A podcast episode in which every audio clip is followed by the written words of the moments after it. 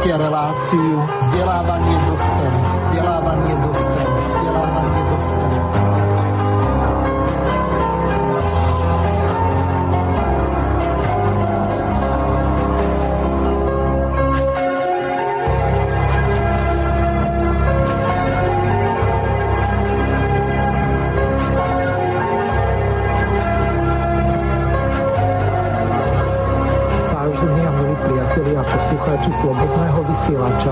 vás pri vypočutí si ďalšieho dielu relácie vzdelávanie dospelých, ktorej venujeme čas a pozornosť Mnichovskej dohode uzavretej medzi veľmocami o nás bez nás. Taktiež sa budeme venovať tomu, čo predchádzalo Mnichovskému diktátu a tomu, čo sa po 30. septembri 1938 stalo.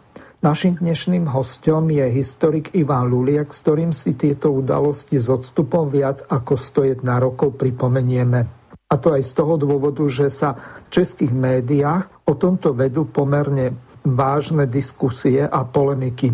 Najmä potom, ako sa radikalizuje činnosť sudeto nemeckého Landmannschaftu súčasnosti nastáva kolaborácia s Nemcami časťou českých politických elít, čo bude mať pre budúcnosť Českej republiky nedozierne následky. Lebo ak sa z historických minulostí nedokážeme poučiť, tak budeme si ju musieť zopakovať. V úvode relácie dávam na vedomie poslucháčom, že táto relácia nie je interaktívna, lebo je nahrávaná a odvysielaná zo záznamu. Dôvodom sú pracovné a osobné povinnosti nášho hostia pána Ivana Luriaka.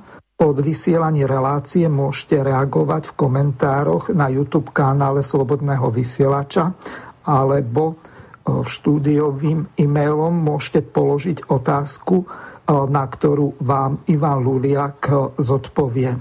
Adresa do štúdie studio.bb.juh gmail.com Takže vítam pána Ivana Luriaka. Ivko, počujeme sa?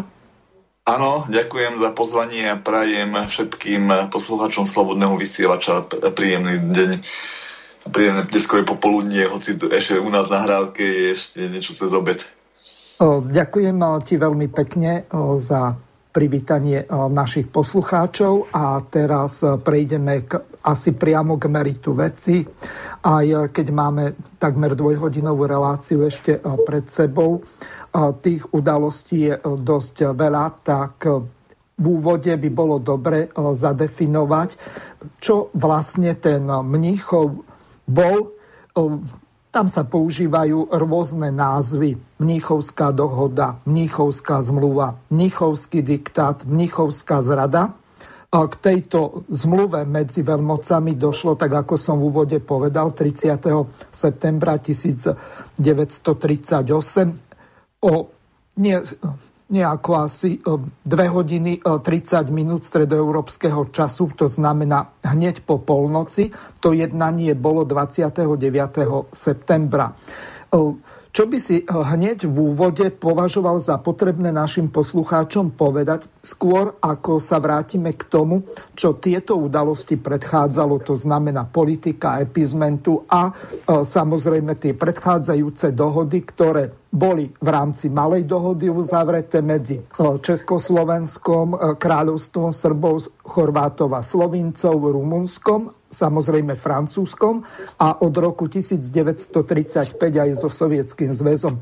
Pripomeniem, že tá dohoda s Francúzskom bola z marca 1924. Takže nech sa páči, odovzdávam ti slovo. Tak, aby som začal, e, téma Mníchova e, ako tematika bola kedysi e, veľmi často spomínaná, veľa práca nad ňou vypracovalo v období socializmu. Dneska sa obdobie Mníchova dostáva ako si do úzadia. Knihy alebo publikácie vychádzajú len pri okrúhlych jubileách alebo tak tých polokrúhlych jubileách, ako bolo napríklad minulý rok alebo pred niečo pred 11 rokmi. Vtedy tých prác k mnichu v roku 1938 bolo pomerne viac. Dnes, inak v obdobiach, ako je táto, tie práce ako keby boli mimo záujmu historikov. Je tam pravda, že, pravda, že nedá sa povedať, že by mnichov bol úplne zatajovaný. Treba povedať len to, že snaží sa bagatelizovať vina západných mocností na situácii, ktoré došli v septembri roku 1938, ktoré mali e, dôsledky pre celú Európu a tak povedať aj pre celý svet. Z tohto dôvodu by som len povedal niekoľko takých základných faktov. E, Mníchovom roku 1938 e, nie, nie je nejaký začiatok nejaký začiatok eh, politickej krízy, eh, teda také celosvetovej pred druhou svetovou vojnou. Je to také, také si vyvrcholenie, snaha obklúčenie Sovietskeho zväzu, snaha vtlačiť svet do vojny proti Sovietom. Ono to, ono to bolo dlhodobé trvalo za celé 30 roky. Upozorovali na to neraz komunistickí poslanci v parlamentoch eh, svojich krajín. Veľmi často to bolo najmä v Československom parlamente. Takže rok 1938 bol bol vyvrcholením toho všetkého, čo sa dialo od roku 1930. Ehm, e, e, nepriateľstvo medzi Československom a Nemeckom mal tiež dlhodobú tradíciu. Po vzniku roku 1918 bola snaha odtrhnúť, odtrhnúť južné časti e, tzv. Sudety a pripojiť ich buď najprv Rakúsku, potom či už Nemecku a podobne. Sice politika stra, politických strán sociálnej demokracie bola z prvotie v tom roku 1920 až 25 napätá prvýkrát sa stalo, že českí slovenskí socialisti boli vo vláde, nemeckí socialisti boli v opozícii, pričom preberali obie socialistické strany e, te, terminus technicus slovník e, nacionalistických strán. Jediní, kto sa dokázali zjednotiť, boli českí a nemeckí komunisti roku 1921, ale tie vzťahy boli napäté. Tieto vzťahy e, e, bolo, v podstate uh, také nepriateľstvo až pozrievanie medzi Československou a Nemeckom celé 20. a 30. roky. Samozrejme nastali nástupom Hitlera roku 1933, keď sa tie vzťahy ešte viac vyostrili. Treba spomenúť aj Československo-sovietskú zmluvu z polovičky 30. rokov, ktorú obhajoval vtedajší minister zahraničných vecí dr. Edvard Beneš v parlamente. Bohužiaľ bohužiaľ nebola opäť do, do pretože sa spoliehala na zásadný medzičlánok, ktorý sa neskôr prejavil aj v čase Mníchova.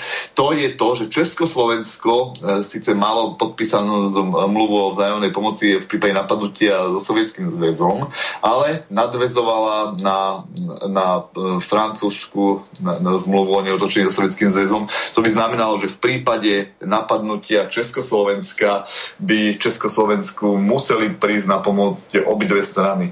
To znamenalo, že Československo, v prípade, ak by Francúzsko zamietlo pomoc Československu, by bolo bezprostredne ohrozené, pretože by sa netýkala ani pomoc e, Sovietskeho zväzu Československu.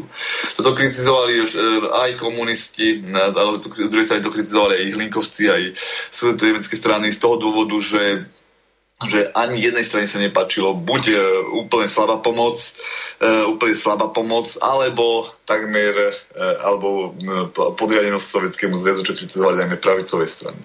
V roku 1938 v politickom živote Československa ešte pred Mnichom nastala paradoxná situácia, pretože e, väčšinu e, tlače kontrolovala najsilnejšia strana, ktorá zvíťazila vo voľbách, keďže Nemco, nemecké súdeto nemecké strany sa nepodarilo podarilo vytvoriť vládu, tak to boli agrárnici. Agrárnici boli za bliž, bližšie súčinnosť s Nemeckom um, bez toho zvilčením Sovietskeho zväzu, preto nastáva paradoxná situácia, že v čase mobilizácie republiky sa prehliadalo na uh, určité invektíve nemeckého no, frontu a zároveň sa zhábavali alebo cenzurovala komunistická tlač. Nejak to predstavovalo do taký medzi, že to bola aj oficiálna sociálno-demokratická tlač, ktorá bola cenzurovaná len z toho dôvodu, že vyzýval na mobilizáciu. Čo sa týka, čo sa týka Československo bolo pred Mnichom e, bezprostredne ohrozené z toho dôvodu, že Západ sa odkláňal. Ponižujúca Rancimenová misia, e, ktorá viac prihľadala na záujmy Nemcov ako e, Československa, bola ukážkou toho, že Západ nemá záujem brániť Československo a e, náš štát bol vystavený veľkému veľnému nebezpečenstvu. Bolo zaujímavé, lebo vtedy oficiálne priznali západné kruhy to, čo dneskajšia západná história, naša súčasná na západ orientovaná historiografia nezdôrazňuje a to je to, že vyjadrenia Veľkej Británie a Č- e, Francúzska k vzniku Československa. Dneska sa oficiálne traduje taká väčšia odbočka, že Československo vzniklo z dôvodu toho, že to bola nejaká spasnostná myšlienka prezidenta Woodrow Wilsona, že vzniklo Československo. To však nie je pravda.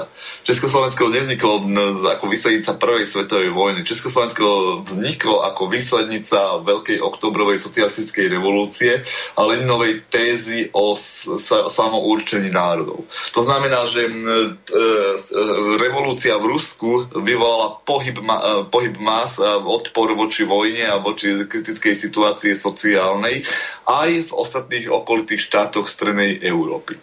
Takže žiadny západ nemal úlohu na vzniku Československu, ale vývoj udalostí na, vo východnej Európe. No, Imko, tu ťa zastavím. To, to, áno, to bolo to, čo v Mníchove roku tiež dokončili. Toto bolo to, čo vlastne pred Mníchovom roku 38 Západ uh, vyčítal. Vlastne my sme Československo nechceli.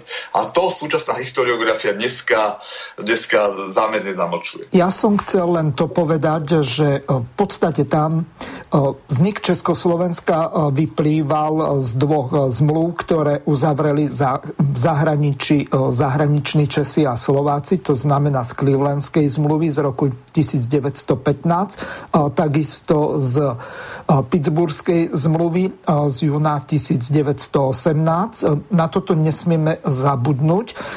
Samozrejme, dianie v v tom čase bolševickom Rusku a neskôr v Sovietskom zväze malo nepochybne obrovský vplyv najmä na eh, vznik republik rád, lenže Československá republika proti týmto republikám rád bojovala, či už to bola Prešovská, alebo Maďarská, alebo Ukrajinská. Eh, takže toto by bolo potrebné hneď v úvode povedať. Ešte pripomeniem jednu veľmi dôležitú vec. Podľa medzinárodného práva e, je Mnichovská zmluva a takisto viedenská arbitráž úplne od samého začiatku neplatná, pretože boli uzavreté pod hrozbou vojny a použitia sily. Nemecko neplatnosť zmluvy výslovne uznalo až v zmluve v roku 1993 o medzinárodných vzťahoch medzi Československom a Spolkovou republikou Nemecko, čiže to nebola uzavretá zmluva medzi NDR a ČSSR. Takže opäť ti odovzdávam slovo. Áno, ja by som chcel len zdôrazniť to, že samozrejme Pittsburgh, e, tieto dohody ako v Pittsburghu a Clevelande treba brať na vedomie, ale v skutočnosti sa opierajú o to, že to, tá Československá republika vznikla. A ak si zoberieme, že e, koľko zmluv, dodatkov, návrhov, e, spojenstiev bolo uzavretých a štáty nevznikli a stratili platnosť, ani sa o nich histórii, histórii nehovorí, to je, to je len reálna ukážka toho, že vlastne zmluvy môžu, alebo dohody môžu byť naplno rozvinuté až vtedy, keď dotyčný štát vznikne tam Československo mohol síce e, sporiať pri Pittsburghsku alebo Clevelandsku, ale keby nastala e, určitá symbióza politickej situácie, ekonomickej, hospodárskej, tak by boli úplne zbytočné a zapadli by v histórii len z toho dôvodu, že by Československo nevzniklo. Západ celý čas, či to bol Wilson, Lloyd George alebo Clemens, tvrdili, že Rakúsko-Horsko by sa nemalo rozpadnúť. Bolo by to, bolo by to malo byť akási federál, federatívna únia s Habsburgovcami na čele alebo s iným panovnickým rodom z rakúskej časti. Samozrejme, dôvod bol jediný v tom, že, že takýto, takáto revolučná situácia, ktorá by, e, ktorá by viedla k vzniku nových štátnych celkov, by viedla nakoniec aj k hosp- e, hospodárskym požiadavkám a toho sa obav, e, každý obával. To bola aj tá situácia, že rok 1917-1918 nepriniesol len vznik nových štátov, ale aj vážnu ale aj vážnu situáciu hospodársku, čo viedlo k sociálnym výbuchom, ktorí síce mali prudký výbuch, ale nemali dostatočnú trvácnosť alebo dostatočnú silu na to, aby, aby dospeli do konca. To bolo prípad spomínanej Maďarskej, Slovenskej republiky, rád e, snahe, snahe Ukrajiny, e, ďalej Bavorskej republiky, rád, ktorí síce mali veľmi, veľké silné sociálne zopätie, silný sociálny výbuch a nádych, ale v skutočnosti nemali silu na na to, aby tieto celky trvali dlhšiu dobu, ako, ako bolo určené, ako bolo, a, a aby to ovplyvnilo nejaký beh dejín. A to, že sa bývali nepriatelia alebo určité síly spojili proti tomu, tak to len nasvedčuje tomu, že aj, nový, aj nové štátne celky boli vystrašené týmto radikálnym splanutím sociálnej situácie, sociálneho výbuchu. Hoci prizvukovali, ako to uh, spomenul prvý československý predseda vlády Karel Kramáš v roku 1918, že za vznikom situácie sú udalosti, um, udalosti a situácia posledných dnú na východe Európy. Kramáš bol síce orientovaný na Rusko, ale nie na to, na to pred, pred, predrevolučné cárske, takže toto prevlastnenie celku, celku, celku má určitý význam z toho dôvodu, že vlastne že vlastne, že vlastne tá situácia bola taká, ako vtedy vykreslujeme teraz a nie ako spomína oficiálna historiografia. Mm, dobre. Um, ešte poviem uh, niektoré dosť dôležité veci, aby sme ich neopomenuli. Ja som pripomenul uh, zmluvy, uh, ktoré boli uzavreté v Spojených štátoch počas druhej svetovej, pardon, počas prvej svetovej vojny, ale dôležité je pripomenúť, a to sme v predchádzajúcich reláciách dosť podrobne preberali, že vplyv mimoriadný na vznik Československa mali dve e, povojnové e, mierové zmluvy, a to Saint-Germainská z roku 1919 a Trianonská z roku 1920. E, to len pre uvedenie do kontextu. Nech sa páči, pokračuj. Ďakujem. Ja by som mal, ale chcel trochu aj, samozrejme, tieto, táto situácia všetky tieto zmluvy možno sa budú zdať e, a význam roku 1918 sa bude možno zdať e, trochu e, non sequitur mimo tému mníchov roku 1938, ale celé, celých 20 rokov medzivojnového vývoja k tomu smeruje vlastne. Nemecko ako porazený štát, ktorý sa snažil úplne oslabiť, viedlo k tomu, že v Nemecku sa mohli formovať sily, a aj sa formovali, ktoré by vystupovali z akejsi pozície mučeníka, že Nemecko je štát, ktorý, ktorý vojnu prehral, ale zodpovedať za vojnu majú všetci a prečo by malo trpieť Nemecko. A zároveň by to viedlo aj k tomu, že by to bola akási politika aj revanše voči celému systému celé, celého Versaju, ktorú sme si spomínali v predošlých samozrejme reláciách. To viedlo k tomu, že to viedlo k tomu, že druhá svetová vojna alebo nejaký veľký konflikt v Európe bol otázkou času a upozorňovalo sa na to aj v, vo, vo, vo Versailles v roku 1919 a dokonca paradoxne, keď sa rokovalo o, o medzinárodných konferenciách v priebehu 20. a 30. rokoch, či to bolo napríklad, spomenieme Janovu, tak tam to bolo tiež prizvukované, že všetky tieto požiadavky len zhromažďujú e, pr- problémy, ktoré sa síce spomínajú, ale neriešia a snažia sa, snažia sa to vyriešiť akýmsi, akýmsi finančným postihom. Čo ešte treba povedať je to, že aj v menších e, celkoch, v menších štátoch e, rastla nespokojnosť, teda aj v Československu.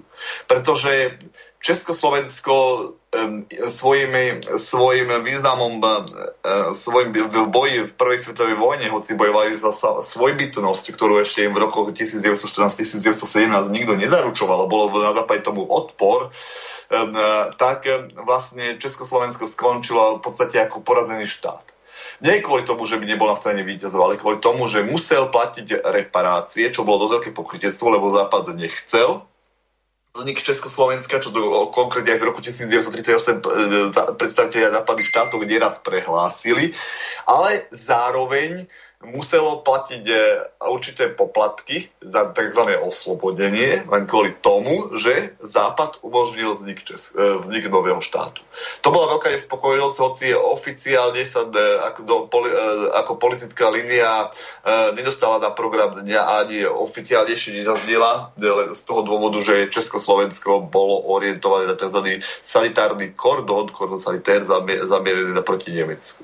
Bolo zaujímavé, že Francúzsko sa takto podriadilo Československo proti spoločnému nepriateľovi, proti Nemecku, ale keď došlo roku 1938 e, k reálnemu nebezpečenstvu, voči ktorému sa tento sanitárny kordón budoval, tak celé, celé tieto zmluvy, všetky spojenectva sa rozpadli v priebehu niekoľkých týždňov ako domček z karát. Tu by bolo dobre vysvetliť, že čo to vlastne ten sanitárny kordon znamenal. Tam je dôležité nadviazať na to, že vznikla tzv. malá dohoda medzi kráľovstvom Srbov, Chorvátov a Slovincov, Rumunov a Čechoslovákov ktorú v podstate ešte um, na základe bilaterálnych uh, dohôd uh, podporovala aj uh, Francúzska republika. A tu je ešte veľmi dôležité povedať to, že v podstate malá dohoda bola namierená proti snahám Nemecka a proti vplyvu Sovietskeho zväzu a komunistického hnutia v strednej Európe. Čiže podstate sovietský zväz od ostatnej časti Európy, najmä tej západnej, tak v podstate mal ten sanitárny kordón oddeliť. Rozumiem tomu dobre, alebo ináč to vnímaš ty? Tak e, ja beriem sanitárny kordon e, tomu, e, čo viedlo nakoniec aj takým skrytým rozporom medzi Veľkou Britániou a Fran- Francúzskom. Hovorím skrytým, pretože oficiálne nikdy, nikdy nevyplývali na povrch, hoci na konferencie došlo k určitým nezhodám a zrážkam. A to v tom, že Veľká Británia brala francúzske počínanie v rámci konkurenčného trhu. Ono je paradox paradoxne, že viacej informácií z tohto dostávame, ak by som trošku odbočil, zo zjazdov komunistických strán, e, komunistických strany Československa, ktoré v prvej časere prebiehali v podstate každý rok. Na to bolo upozornené na prvom zjazde roku 1923, na druhom zjazde roku 1924 a na, na 3. 25. roku. Na tom hodnotení medzinárodno-politickej situácie, ktorú vynikajúco vypracoval doktor Bohumír Šmeral, ktorý sa tým zaoberal na zasadaniach a aj, e, a, a to vedlo k tomu, že vlastne e, monitorovali e, vzťahy medzi tzv. kapitalistickými štátmi.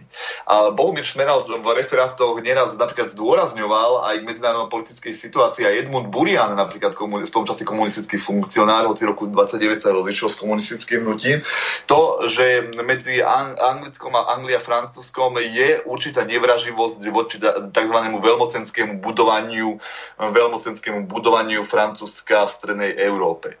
Takže E, takže e, toto môžeme očakávať, že celá tá, celý ten vnútorná nevraživosť medzi Anglickom a Francúzskom viedla k istému e, získavaniu návrh Veľkej Británie, ktoré, ktorý názor aj roku 1938 na, nakoniec prečil. V skutočnosti možno povedať, že Veľká Británia žiarlivo toto sledovala z toho dôvodu, že Francúzsko si budovalo určité veľmocenské postavenie. Samozrejme bolo zamierené proti Nemecku, v 20. a 30. rokoch a tým pádom aj voči Sovietskému zväzu istým spôsobom. Samozrejme proti Sovietskému zväzu z ideologických otázok a Nemecku kvôli nacionalistickým dôvodom. A neskôr roku 1922 23 sa to vzájomne prepojilo z toho dôvodu, že Nemecko a sovietské Rusko ako dva izolované štáty v tom čase v Európe sa začali zbližovať hospodársky, ekonomicky, hoci ideologicky spolu nejak, nejak nesúviseli. Takže francúzsky sanitárny kordón bolo, bolo veľmocenské budovanie si Francúzska svojich pozícií v strednej Európe. Ak, ak si sa na to bližšie pozrieme aj do, do vtedajšej tlače, čo v Československu zistíme, že vlastne ak v roku 1918 ešte prevládal názor, že Československo vzniklo z, z výnimočných situácií v Rusku, tak v roku, už v roku 1919, 1920, 2021 sa akási heroická úloha začína e, pri, viacej prikladať k tomu Francúzsku. Ja sa ešte uh, pristavím pri tej uh, malej uh, dohode, Ivko. Uh, tu je ešte dôležité pripomenúť niektoré uh, dôležité dátumy. Uh, čiže uh, vznikli uh, bilaterálne zmluvy medzi Československom a Jugosláviou zo 14. augusta 1920, potom bola Československo-Rumunská zmluva z 23. apríla 1921, potom bola Juhoslovansko-Rumunská zmluva z 2. júna 1921 a tieto zmluvy e, boli doplnené multilaterálnou zmluvou o politickej a hospodárskej spolupráci z 31. augusta 1922, čiže hovoríme o tzv. spojeneckej zmluve. A z 26. novembra 1925 e, vtedy bola podpísaná ešte ďalšia e, zmluva, ktorá bola zameraná už čisto na vojenský charakter to znamená, umožňovali e, protokoly tejto zmluvy e, prepravu vojenského materiálu cez svoje územie. Čiže de facto v prípade, ak by e, Československo sa bolo bývalo rozhodlo brániť, tak Rumunsko bolo touto zmluvou viazané E, umožniť e, prechod napríklad srbských alebo e, akýchkoľvek tých juhoslovanských jednotiek a takisto aj jednotiek alebo vojenského materiálu, najmä vojenského materiálu a pohonných mod a ďalších súčastí, ktoré sú potrebné pre vojenské operácie zo Sovietskeho zväzu. Čiže z tohoto hľadiska, bez ohľadu na to, že akú politiku už potom Juhoslávia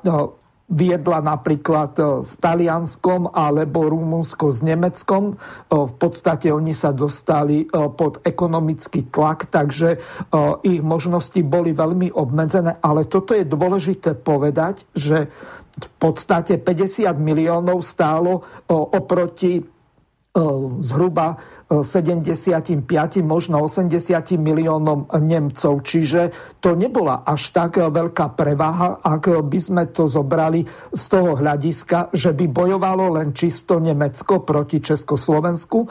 Len tu ešte treba prihliadnúť na to, že práve táto zmluva, ktorá bola podpísaná v Mníchove, tak umožňovala územné nároky aj Poliakom a takisto Maďarom. Čiže e, Československo sa dostávalo do veľmi ťažkej situácie, ale nech sa páči, pokračuj ďalej.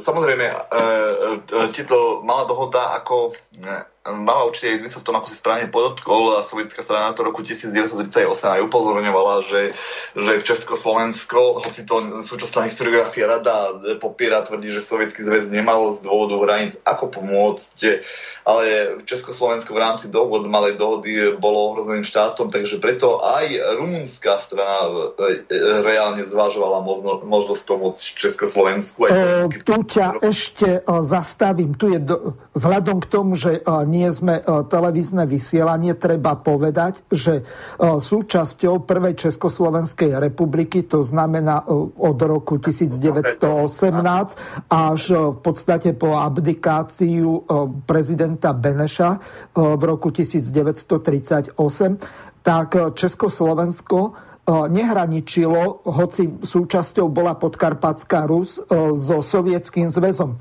Tam bola ešte rumunsko-polská hranica, ktorá zhruba stredom viedla smerom k Ukrajine asi na vzdialenosti 200 kilometrov. Čiže e, to by bol býval obrovský problém, aby e, sovietské vojska mohli vstúpiť e, na československé územie bez súhlasu buď Polska, ktoré by to v žiadnom prípade nedovolilo, ale najmä bez súhlasu Rumunska.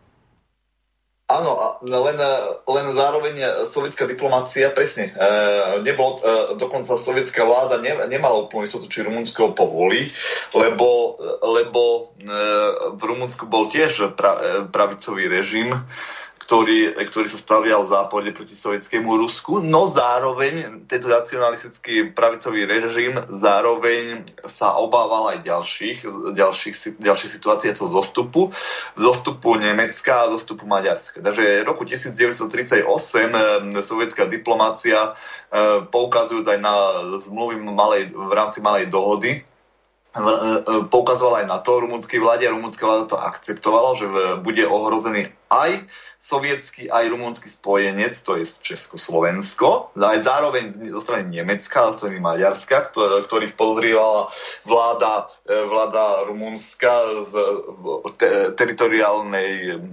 rozpinavosti aj voči Rumunsku. A zároveň akceptoval aj to, že Československo ako spojenecký štát je ohrozený. Teraz treba však povedať, že, že malá dohoda viedla aj k jednému e, vzájomnej, vzájomnej nepriaznevej situácii v roku 1938 a to je vplyvom talianskej vlády.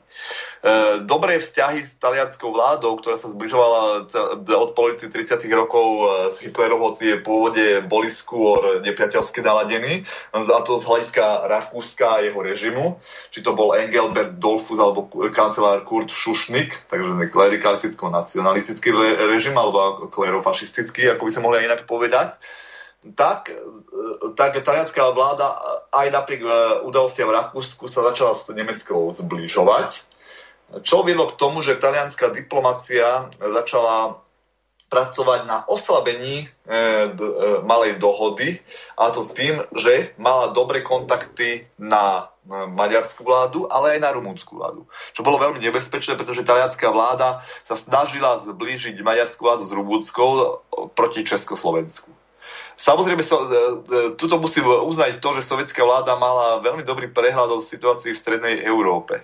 Z toho dôvodu, že dokázala umne argumentovať, čo som si e, všimol napríklad aj pri sovietskom námestníkom na komisára zahraničných vecí Surica, ktorý oponoval rumunskej vláde tým, že skôr či neskôr dojde aj na územné požiadavky Maďarska voči Rumunsku. A zároveň pokazala to, že je rozpínavosť Maďarska voči Československu len dokazuje to, že Maďarsko sa môže svoj záujem obrátiť aj na, na východ a požadovať územ, územie z Rumunska. E, ako dôvod by mohol uviesť veľkú silnú maďarskú, men, maďarskú menšinu v Rumunsku. Čo rumunskú vládu dosť pomerne vylakalo, a viedlo to k tomu, že bola náchylná umožniť sovietským vojakom e, prechod, e, prechod e, cez, cez rumunské územie. To, bolo to, to bola tá typická otázka doktora Beneša počas, počas pred, krízy pred Mníchovom, keď sa obracal na sovietského veľvyslanca Aleksandrova, či sovietská vláda pomôže Československu. Doktor Edvard Beneš eh, položil vtedy tri, eh, dve otázky na sovietskú vládu, že prvá bola, že či pomôže sovietská vláda diplomaticky eh, čo ohrozenému Československu a druhá otázka bola zase, že či Sovietský zväz pomôže vojensky v prípade napadnutia, napadnutia Československa v súčinnosti s Francúzskom. Veľvyslanec Aleksandrov si to zobral čas na rozmyslenie respektíve na čas na rozhovory s vládou, aby podal oficiál, oficiálnu informáciu sovietskej vlády. To viedlo, viedlo to aj tomu, že sovietský zväz ešte nemal reálnu predstavu, ako vojensky pomôže. E, Sice prebiehali rokovania neustále medzi sovietskou a francúzskou vládou, že francúzska vláda bude tlač, tlačiť v rámci, v rámci svojich možností aj na polskú vládu, aj na rumúnsku, aby umožnila sovietskému zväzu prechod. Polská vláda to zabietla, čo, o čom informoval Grzibovský, polský veľvyslanec v Moskve sovietskú vládu s tým, že ešte poslečne povedal, že pôjdu spolu s Nemcami na Moskvu tak e, možnosť s Poliakmi padla na pomoc Československa a ostalo, v hre to Rumunsko, čo sme si pred chvíľou spomínali a, a, a kroky sovietskej vlády a dotaz k rumunskej vláde. Nakoniec e, o pár dní veľvyslanec Aleksandrov e, si dohodol audienciu prezidenta Beneša, pričom povedal, že vážený pán prezident Pýtali ste sa na dve otázky, ale vláda vás plnomocnila odpovedať na, aj na tretiu otázku, ktorú ste položili. Na prvú otázku odpovedáme kladne. Sovietská vláda urobila všetky kroky diplomatické na to, aby Českoslo- ohrozenému Československu pomohla. Vymenovala mu diplomatické kontakty na polskú, rumunskú vládu. Zároveň informovala o to, že Poliakom, eh, Poliakom že Poliakov, Poliakov dôrazne varovala, že ak budú mať územné požiadavky voči Československu a vojecky zasiahnu, tak Poliaci vypovedajú zmluvy, ktoré mali, mali, mali Sovieti vypovedajú medzinárodné zmluvy, ktoré mali Poliaci so Sovietským zväzom podpísané z toho dôvodu, že bol napadnutý sovietský, sovietský spojec s Československom. Zároveň vystúpili pred, sovietskí predstavitelia vystúpili v spoločnosti národov, kde poprvýkrát oficiálne a verejne E, spomínali o problém Československa a o tom, ako západné mocnosti hrajú nekalú hru s Československom. Po tretie, po tretie informovali všetky štáty, že, že pomôžu Československu ekonomicky, hospodársky aj vojensky. A, ďal, a ďalšie, čo treba zdôrazniť, ďalšie, čo treba zdôrazniť, e, Česko, sovjetská vláda ubezpečila Československu, že, e, že pomôžu pomôžu v prípade napadnutia územia Československa v súčinnosti s francúzskou vládou.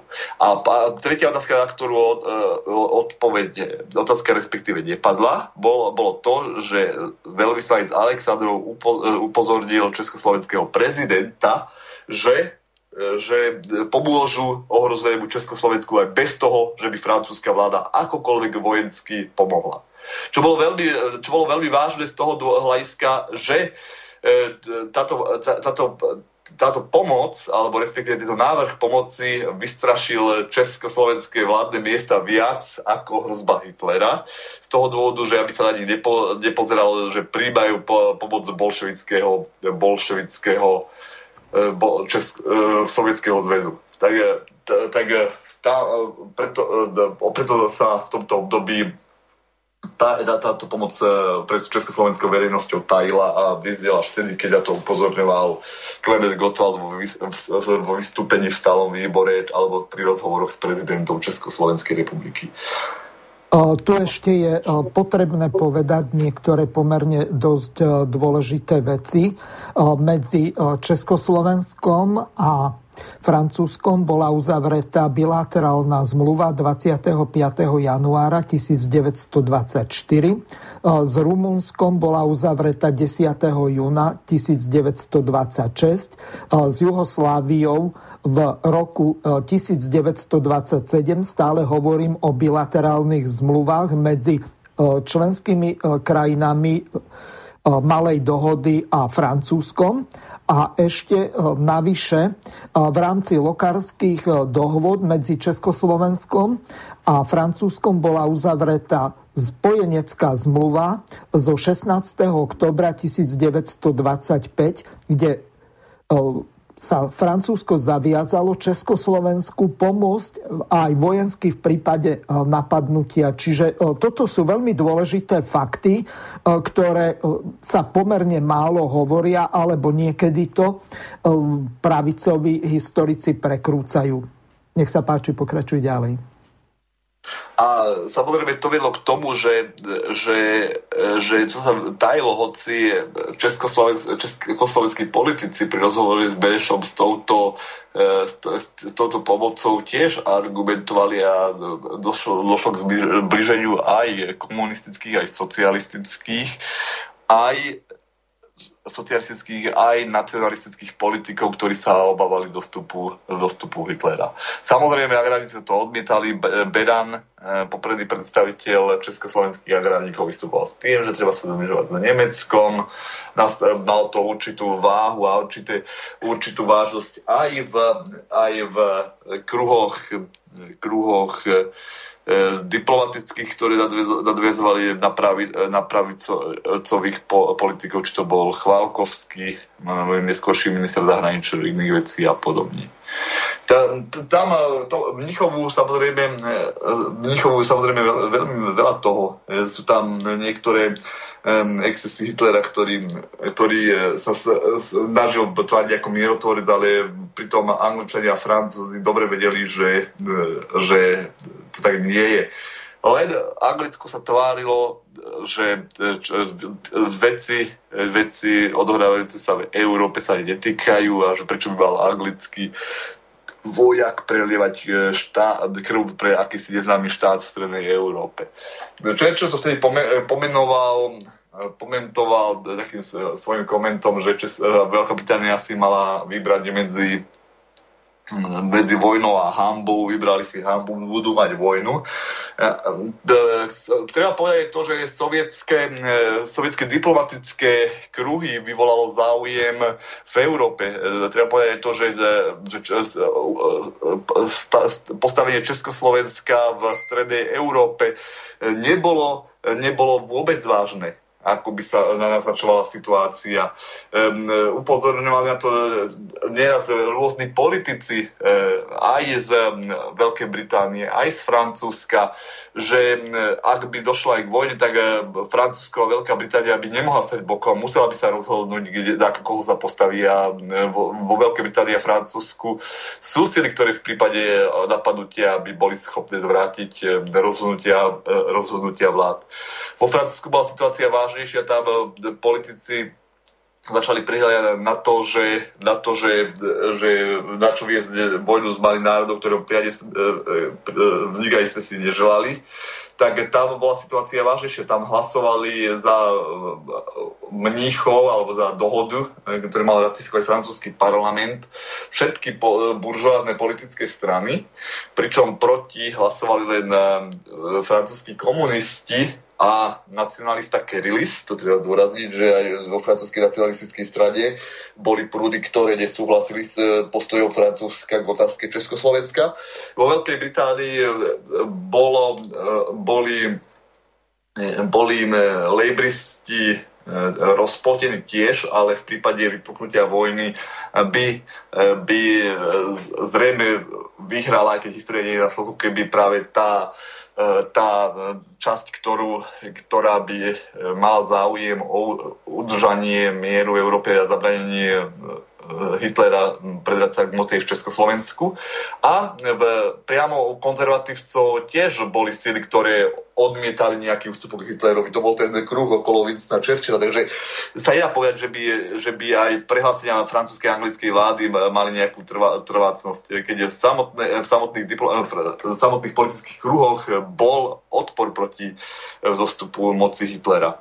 V Európe to tiež malo, bolo jednoznačne proti Hitlerovi na pri Československom veľvyslanectve sa hlasilo v Belehrade stovky, baš tisícky Srbov, ktorí boli ochotní sa prihlásiť ako, ako dobrovoľníci pri obrane Československa. V Československu priamo, priamo figuroval trend obrady republiky. to bola, treba povedať, že mobilizácia vyhlásená v septembri 1938 mala veľmi rýchly priebeh treba povedať, že do hodiny bola armáda zmobilizovaná, čo sa dovtedy ani predtým nikdy nestalo, aby v prípade bezprostredného ohrozenia armáda bola e, zmobilizovaná do hodiny. Záložáci, ktorí keď dostali pokyn mobilizovať, tak brali kufriky a hlásili sa na najbližšieho posadkovom veliteľstve.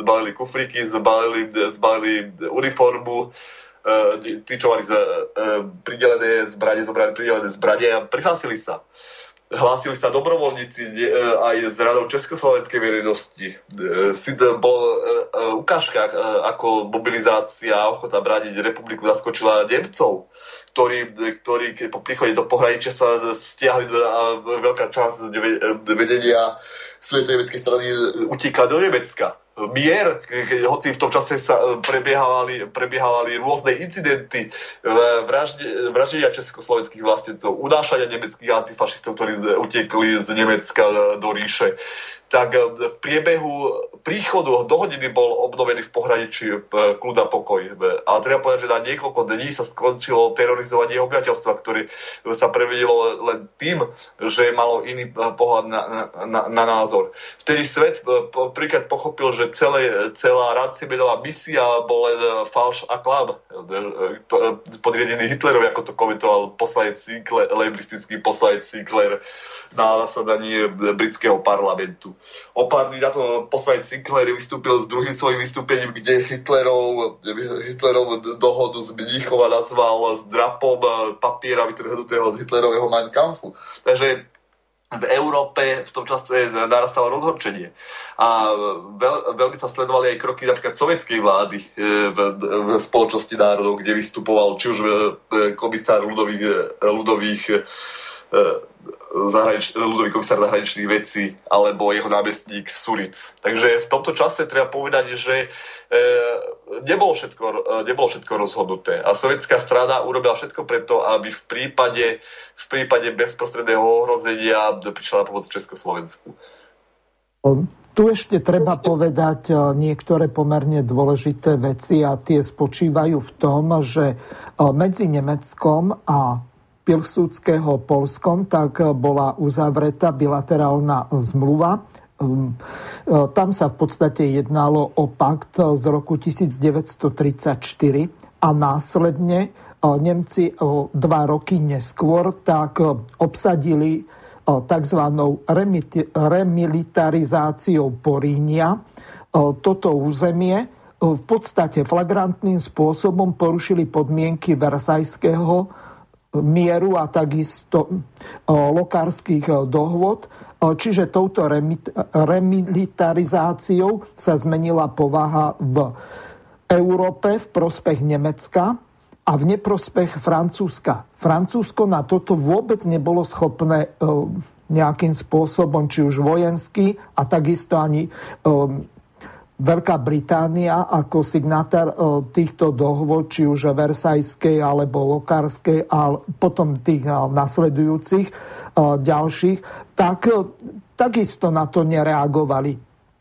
A teraz by bolo dobre prejsť k tej politike epizmentu. Prečo vlastne Neville Chamberlain takúto zradnú ústupčivú politiku viedol. Najskôr ten termín epizment by bolo potrebné našim poslucháčom vysvetliť. Epizmentu bola politika nezasahovania e, v Európe. Veľká Británia sa považovala za, za ostrovný štát, mimo, e, oddelený mimo e, diania, diania v Európe Lamanským prielivom. Takže Veľká Británia v sa hrala na akési uzavreté spoločenstvo, ktorého, pre ktoré európske problémy boli cudzie, hoci keď ho uznala sama za vhodné a keď sa cítila ohrozená, tak zasahovala. Samozrejme, politika epismentu bola len úskokom. E, bolo, bolo, bolo to snaha navonok vystupovať ako niekto neutrálny, kto sa, kto sa neangažuje v e, celoeurópskej politike nejakým otvorenou formou. No a na druhej strane aj to treba zdôrazniť, že počas, počas toho, keď cítila Veľká Británia ohrozená, tak neváhala túto politiku svojho epismentu zahodiť a zákulisnými ťahmi, zákulisnými ťahmi pracovať na tom, aby svoje oslabené postavenie posilnila. To bolo v, v, aj v priebehu toho, v priebehu 20. 30. rokov, keď Francúzi formovali politiku, politiku kordónu, sanitárneho kordónu a bol, e, tam bol zájem oslabiť Francúzsko, aby nevyrastol hospodársky, vojenský a politický konkurent Veľkej Británie, ktorá sa považovala v tomto období za mocnosť. A druhé bolo v priebehu roku 1938, keď sa snažila poukazovať na to, že nemá záujem zasahovať do udalosti e, v, v Európe a angažovať sa z nich a nemá prečo bojovať za nejaký malý štátnik v strednej Európe. On vyhlasovala politiku epismentu za svoj zásadný cieľ, no nehanebným spôsobom zasahovala do udalostí malého štátu, ktorý, ktorý bol zvrchovaný a čím vlastne poprela tú svoju politiku. Veď, veď Chamberlain, veď Chamberlain eh, zasiahol zasiahol do udalosti, do udalosti veľmi významne. Napríklad politika epismentu vyslal vlastnú misiu, čo pokazala, že však my vlastne sa riadíme politikou epismentu, aby sme nemuseli pomôcť ohrozenému štátu, no zároveň neváhame, neváhame využiť svoje veľmocenské postavenie a diktovať e, politikom v Československu našu vôľu. Tam paradoxne využívali vlastne československo-francúzske spojenecké zmluvy, na ktoré tvrdili, že by sme spojenci Francúzska a máme záujem sa angažovať na tom, aby nevypukla vojna, lebo vedieme svoju vlastnú politiku epizmentu. Tam bolo to základné pokrytectvo v tom, že na jednej strane sa vyhovárali o ohrození Veľkej Británie v prípade svetovej vojny, no neváhali diktovať zvrchovanému štátu, na čo nemali vôbec právo, aby prijímal ich postupy. Treba povedať, že Veľká Británia, a o tom sa opäť e, veľmi nehovorí, výrazne pomohla Hitlerovi ustať e, krízu. Veď e, napríklad zoberme si, že Neville Chamberlain, Neville Chamberlain skryte informoval nemeckú vládu, že nemá problém, nemá problém zradiť Československo a že Hitler mu je osobitne sympatický. Napríklad, keď si tak zoberieme, tak opäť hovorí sa, e, pred pár rokmi vypukol veľký škandál s tým, ako, ako kráľovská rodina mala škandál, ak sa ich princ, princ oblikol do nacistickej uniformy, od, verejne to odsudil, ako to je škandál, ale treba povedať, že Vin, Vincorovci e, ma, mali e, niekoľko ciest priamo záujem o to, aby sa Veľká Británia zbližovala s Hitlerom. Treba povedať, že v oktobri roku 1937 e, to bola cesta Vincorovcov po Nemecku, respektíve ich emisára, Lord, Lorda Halifaxa, a zároveň, zároveň aj Neville Chamberlain sa osobitne a osobne angažoval v tom, aby, aby aby e, Československo obetovalo. Treba povedať, že spojené síly, ak si zoberieme, aká bola konštanta, že Veľká Británia, Sovietský zväz, Československo, Francúzsko by boli, boli v roku 1938 schopné e, e, Hitlera rozdrviť ale keby bol o to záujem. Sama Veľká Británia v priebehu dvoch týždňov počas Hitlerového pripoja Rakúska e, sa pustila do oslabovania Československa a umožnila Hitlerovi pripra- pripraviť vojen- vojen- vojenské prípravy na útok voči Československu. Keby mala Veľká Británia záujem o održanie mieru, tak zakročí hneď a bola to veľ- veľká sila, aby Hitler bol odstranený bez toho, aby, bez toho, aby si čo len mrkol. 24. marca roku 1938 OSN poslal Neville Chamberlain uh, o, akýsi uh, oznam, alebo ako, by to, ako to nazýva talianský, taliansko-americký profesor kriminológie a, a deň kriminológie profesor preparáta vyslal signál, že, že Veľká Británia, Veľká Británia odmieta pomôcť Československom, aby boli napadnutí, alebo ak by im Francúzsko prišlo na pomoc. To vielo k tomu, že nemecké požiadavky voči Československu sa čoraz viac a viac stupňovali a na konci maja roku 1938 označil Hitler dátum útoku na Československo čo opäť poprelo záujem Veľkej Británie a politiku episérov na udržanie mieru v Európe. E, z toho nám jasne vychádza, že Adolf Hitler reagoval podľa postoja anglickej vlády. Ak sa do marca roku 1938 ešte tváril zdržanlivo, E, a vyhrážal sa len slovne, na čo sme u Hitlera boli zvyknutí vojny proti Československu, tak po 24. marci, keď oficiálne dal, dal Chamberlain zelenú útok, e, možnosti, že nemá záujem sa angažovať Československu, začínajú aj otvorené vojenské prípravy voči Československu. Treba to pripovedať aj našim politikom, ktorí sa tvária, že Západ je náš veľký spojenec a nikdy nás nezradí. Tuto je reálna ukážka toho, že 24. marca roku 1938 sa prvýkrát otriasala otvorená, otvorené sympatizovanie a otvorený politický, politický politic, politické, politické podpora západu Československa západu, ktorá bola nekriticky celých 20 rokov príjmaná. Tu je ešte dôležité pripomenúť to, že v roku 1935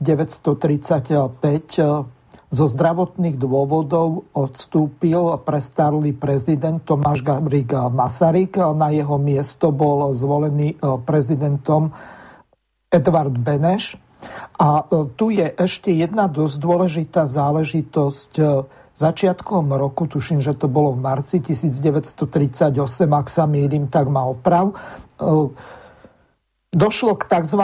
anšlusu, čiže k pripojeniu Rakúska k Nemecku, hoci Versajská zmluva toto vyslovne zakazovala.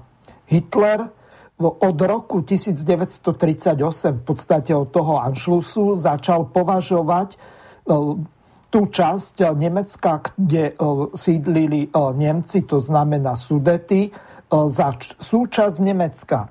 A Nemecko začalo zneužívať túto situáciu, ktorá v podstate tou slabosťou alebo skôr tým poklonkovaním zo strany Nevilla Chamberlaina a ďalších týchto pohlavárov e, z Veľkej Británie, tak e, viedla k tomu, e, že Lord Rassingman, neviem, či sa to... Áno. Tak ten bol vyslaný do Československa, aby zistil, aká je situácia. V roku 1938 ešte predtým pricestoval samotný Adolf Hitler na zjazd sudeto nemeckej strany, kde e, naprosto jasne povedal, že e, bude tvrdo ochraňovať e, práva Nemcov žijúcich v zahraničí, najmä v Československu. Čiže tá misia toho lorda Rassimena viedla k tomu, že on mal v podstate preskúmať, že ako sú dodržiavané základné ľudské práva a e, slobody Nemcov na Slovensku, veď e, to už e, on predbehol v podstate o nejakých možno 5-6 rokov, ak nie viac, možno až lebo ak si dobre pamätám, v roku 1948 až bola prijata. Čiže tá charta základných ľudských práv a slobod. Čiže nie opäť 5 rokov, viac ako 5 rokov trvala vojna,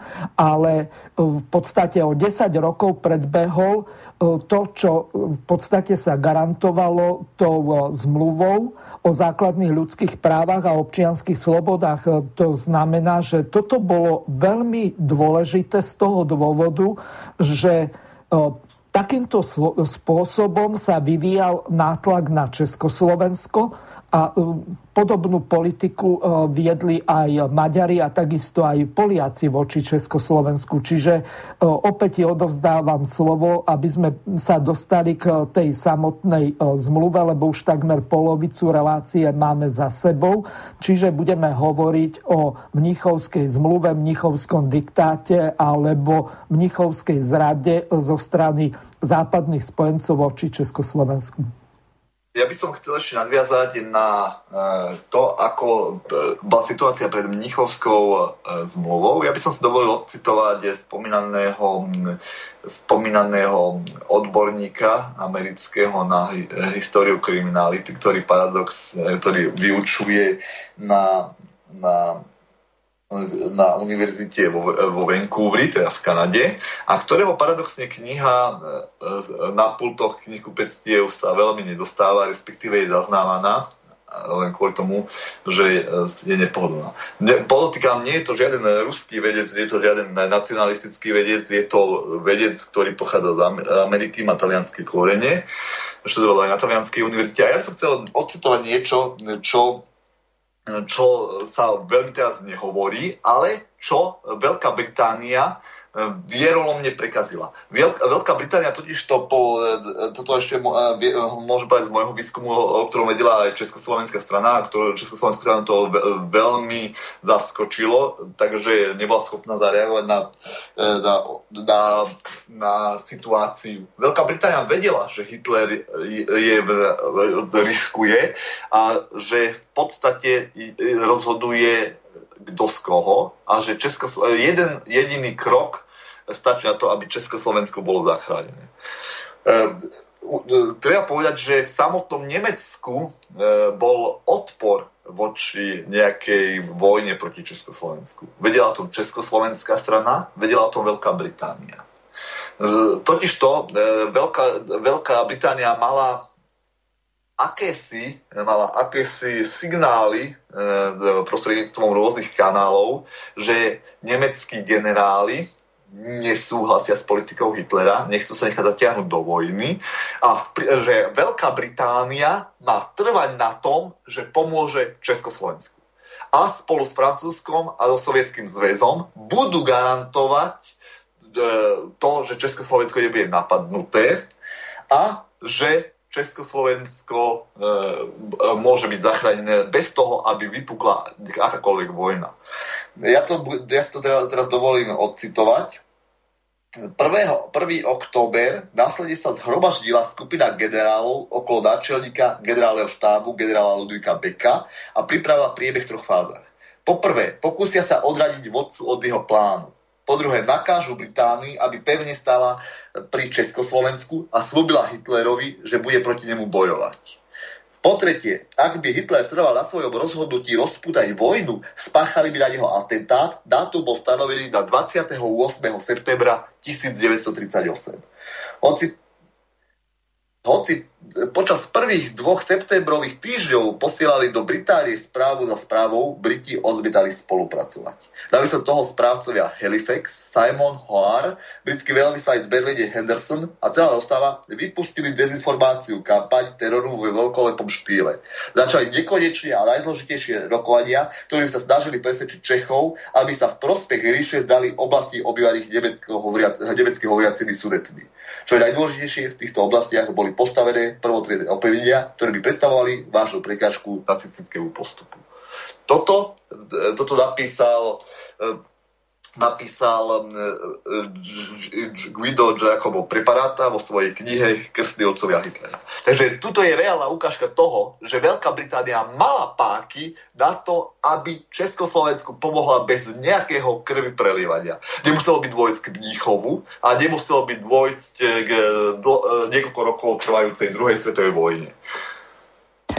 Tu je ešte potrebné povedať niekoľko dosť dôležitých vecí. Čo som spomínal, tú misiu toho lorda Rasimena, tak ten v podstate, keď sa vrátil z súdiet späť do Veľkej Británie, tak sa stretol s Chamberlainom a povedal mu, nakoľko v podstate jednal len e, s tými sudeťákmi a kontroloval e, to, že aké oni majú názory, nie to, aká je reálna e, situácia, tak v podstate nadržiaval určitým spôsobom tým sudeťakom, jednoducho sa postavil na ich stranu a na základe toho 10.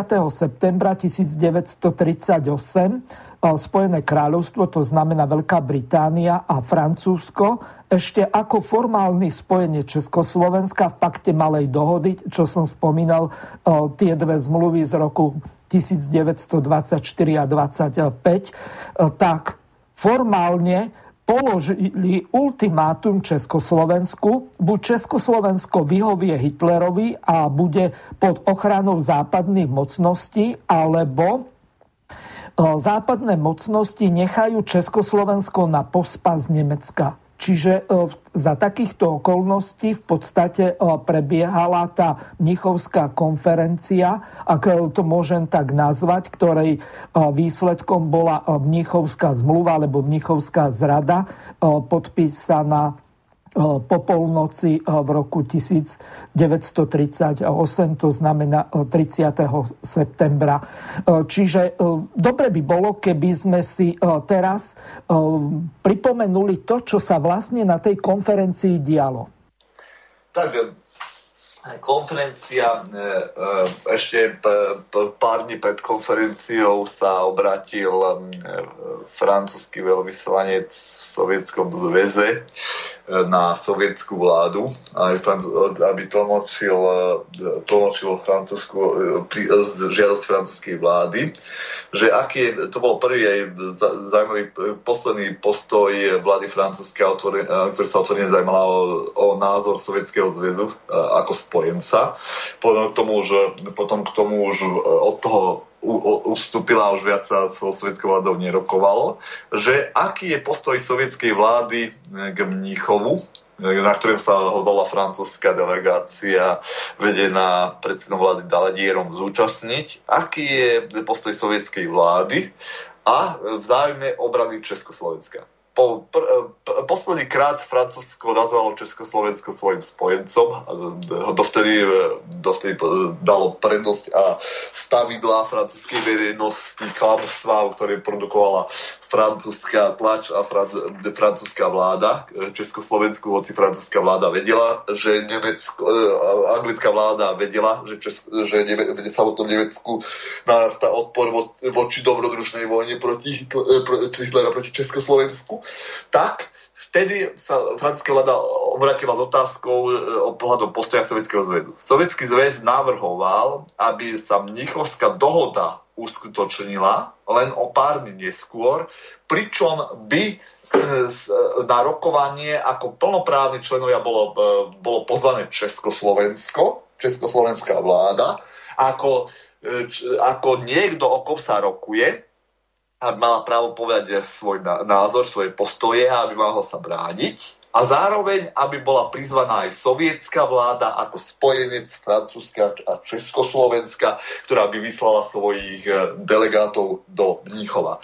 E, treba pripomenúť to, že sovietská vláda už pripravovala e, diplomatov, ktorí mali vystúpiť, malo ísť priamo buď sovietský e, ľudový komisár, alebo povedzme to pre, je jednoduchšie sovietský minister zahraničných vecí, hoci ministerstva boli vystvorené až neskôr. E, a alebo v prípade sovietský námestník ministra zahraničných vecí Suric ako odborník na vzťahy s Francúzskou, keďže tam bol dlhé roky veľvyslancom a e, e, e, ktorý poznal mentalitu aj Francúzov, aj Nemcov. Takže situácia bola taká, že ešte posledné dni sa sovietská strana snažila, snažila, snažila zvrátiť situáciu, ktorá bola očividná neprospech Československa v jeho prospech. Čím by, na, čím by sa mohlo zvrátiť aj nebezpečenstvo vplývania vplývania Nemcov a Veľkej Británie na francúzsku misiu alebo francúzskú delegáciu alebo francúzských účastníkov, ktorí by, e, ktorí by ma, sa mohli prikloniť tak, ako to cítia. Situácia bola taká, že Hitler, keď toto počul, to požiadavku, aby sa Mnichovská, Mnichovská konferencia uskutočila o pár dní neskôr, dostal hysterický záchvat a vyrevoval, že on nebude s bolševíkmi a s Čechoslovákmi o ničom rokovať. A Veľká Británia, e, konkrétne Chamberlain, e, Daladierovi odporúčil, odporúčil, aby túto požiadavku, ktorú Francúzsko e, prvá aj poslednú v prospech Československa predložila plédu, aby stiahla. Daladier urobil to, čo sa očakávalo, túto požiadavku stiahol a v Nichove sa mohli zúčastniť len vybraní vybraní vybraní účastníci. Zúčastnil sa ich e, e, diplomati e, Nemecka, vedený, vedený Hitlerom ako ríšským kancelárom a vodco, vodcom a ministrom zahraničných vecí von Ribbentropom. Zúčastnila sa anglická delegácia vedená premiérom Nevilleom Chamberlainom ďalej Daladierom, vedená francúzska delegácia a ako, e, aby do, vytvoril to dojem nejakého nestradného pozorovateľa, aby sa nebolo očividné, že Československo e, bolo pridané, sa zúčastnila talianská delegácia vedená Mussolinim a ministrom zahraničných vecí Čianom, ktorá v podstate e, e, sa tvárila ako priateľ Československa, dala nejaké ústupky, ale to šlo len od ňoho, čo nehral, nemali žiadnu rolu. A, e, a, e, ale v podstate e, nemala žiadny, žiadnych, e, žiadnych názorov iných, ktoré by e, odporovali Hitlerovi. Československá delegácia bola samozrejme tiež prijatá, ale pod dohľadom gestapa bola ubytovaná v hoteli, z ktorého sa nesmela e, pohrúť. Takže toľko to bolo dohľadom československých e, diplomatov, ktorí sa mali zúčastniť Mníchova. Keď je roku 1900, keď je v koncom septembra 1938 e, už e, došlo k rokovaniu, došlo k rokovaniu, tak sa taká zaujímavá situácia, že Českoslo- že československá delegácia bola prizvaná do rokovacej sály, bola im ukázaná, ukázaná mapa a mali to mali to podpísať. Tam československý e, diplomat Masný rozprával o tom vo svojich, neskôr vo svojich pamätiach, ako, ako e, Chamberlain tam nedôstojne vyzivoval a francúzska diplomácia sa ospravedlňovala, že v podstate, v podstate zájme zachovania mieru e, sa musel robiť takýto ústupok a že Hitlerom sa dá rokovať a nech splnia, že bude zabezpečená celistvosť okliešteného Československa. O tom e, opäť treba podotýkať, podotýkam to niekoľkýkrát, Československo roku 1938 nebolo stratené. Verejná mienka stala na strane Československa. Politici Eh, aspoň tí, čo mali veľký rozhľad, stáli tiež na strane. Kolisári sa síce prikláňali vo francúzskom parlamente a Veľkej Británii na stranu oficiálnej politickej línie, ale keby sa dozvedeli všetky podrobnosti, tak by sa eh, rozhodne priklonili na obranu Československa. Keby Chamberlain vierolomne nezatajoval informáciu o tom, že nemecká vojenská, e, voj, e, nemecké vojenské kruhy sú nespokojné s politikou Hitlera a nechcú vojnu s Československom a nechcú e, a chcú, aby Veľká Británia stála po boku Československa. Aby otvorene vystúpila, že, že zakročí aj vojensky, tak nemecká generalita by sa vzbúrila a Hitlera by zvrhla dátum 28. september 1938, keď nemecká generálita plánovala atentát na Hitlera, je toho reálnym dôkazom. Nemecko by, Nemecko by sa do vojny s Československou nestúpilo. Ale to by musela vedieť aj Československá strana a to by musela vedieť francúzska strana, hoď tá určite o tom musela mať nejaké informácie a musela by o to vedieť aj sovietská strana nedošlo by k 6 e, rokov trvajúcej, vyčerpávajúcej druhej svetovej vojne. Tu ešte treba povedať niektoré dôležité veci, čo sa týkalo vnútornej e, politiky v Československu. V Československu bola vládna kríza, ktorá skončila demisiou tým, že vláda podala demisiu. Bola vymenovaná nová vláda na čele s generálom Janom Sírovým, ktorá nariadila, tak ako si správne povedal, mobilizáciu a chcela brániť Československo. E, čiže e, Československo bolo pripravené na vojnu. Toto je jedna veľmi dôležitá vec. A druhá dôležitá vec e, spočívala v tom, že v deň začatia konferencie v Mníchove, to znamená 29.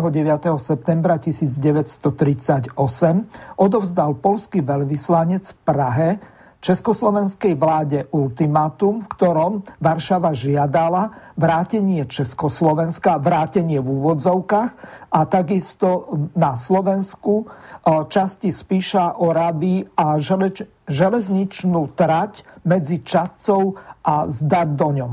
To znamená, že Československo malo zo strany polskej vlády ultimátum do 1. oktobra 1938 a už na druhý deň začala, to znamená 30.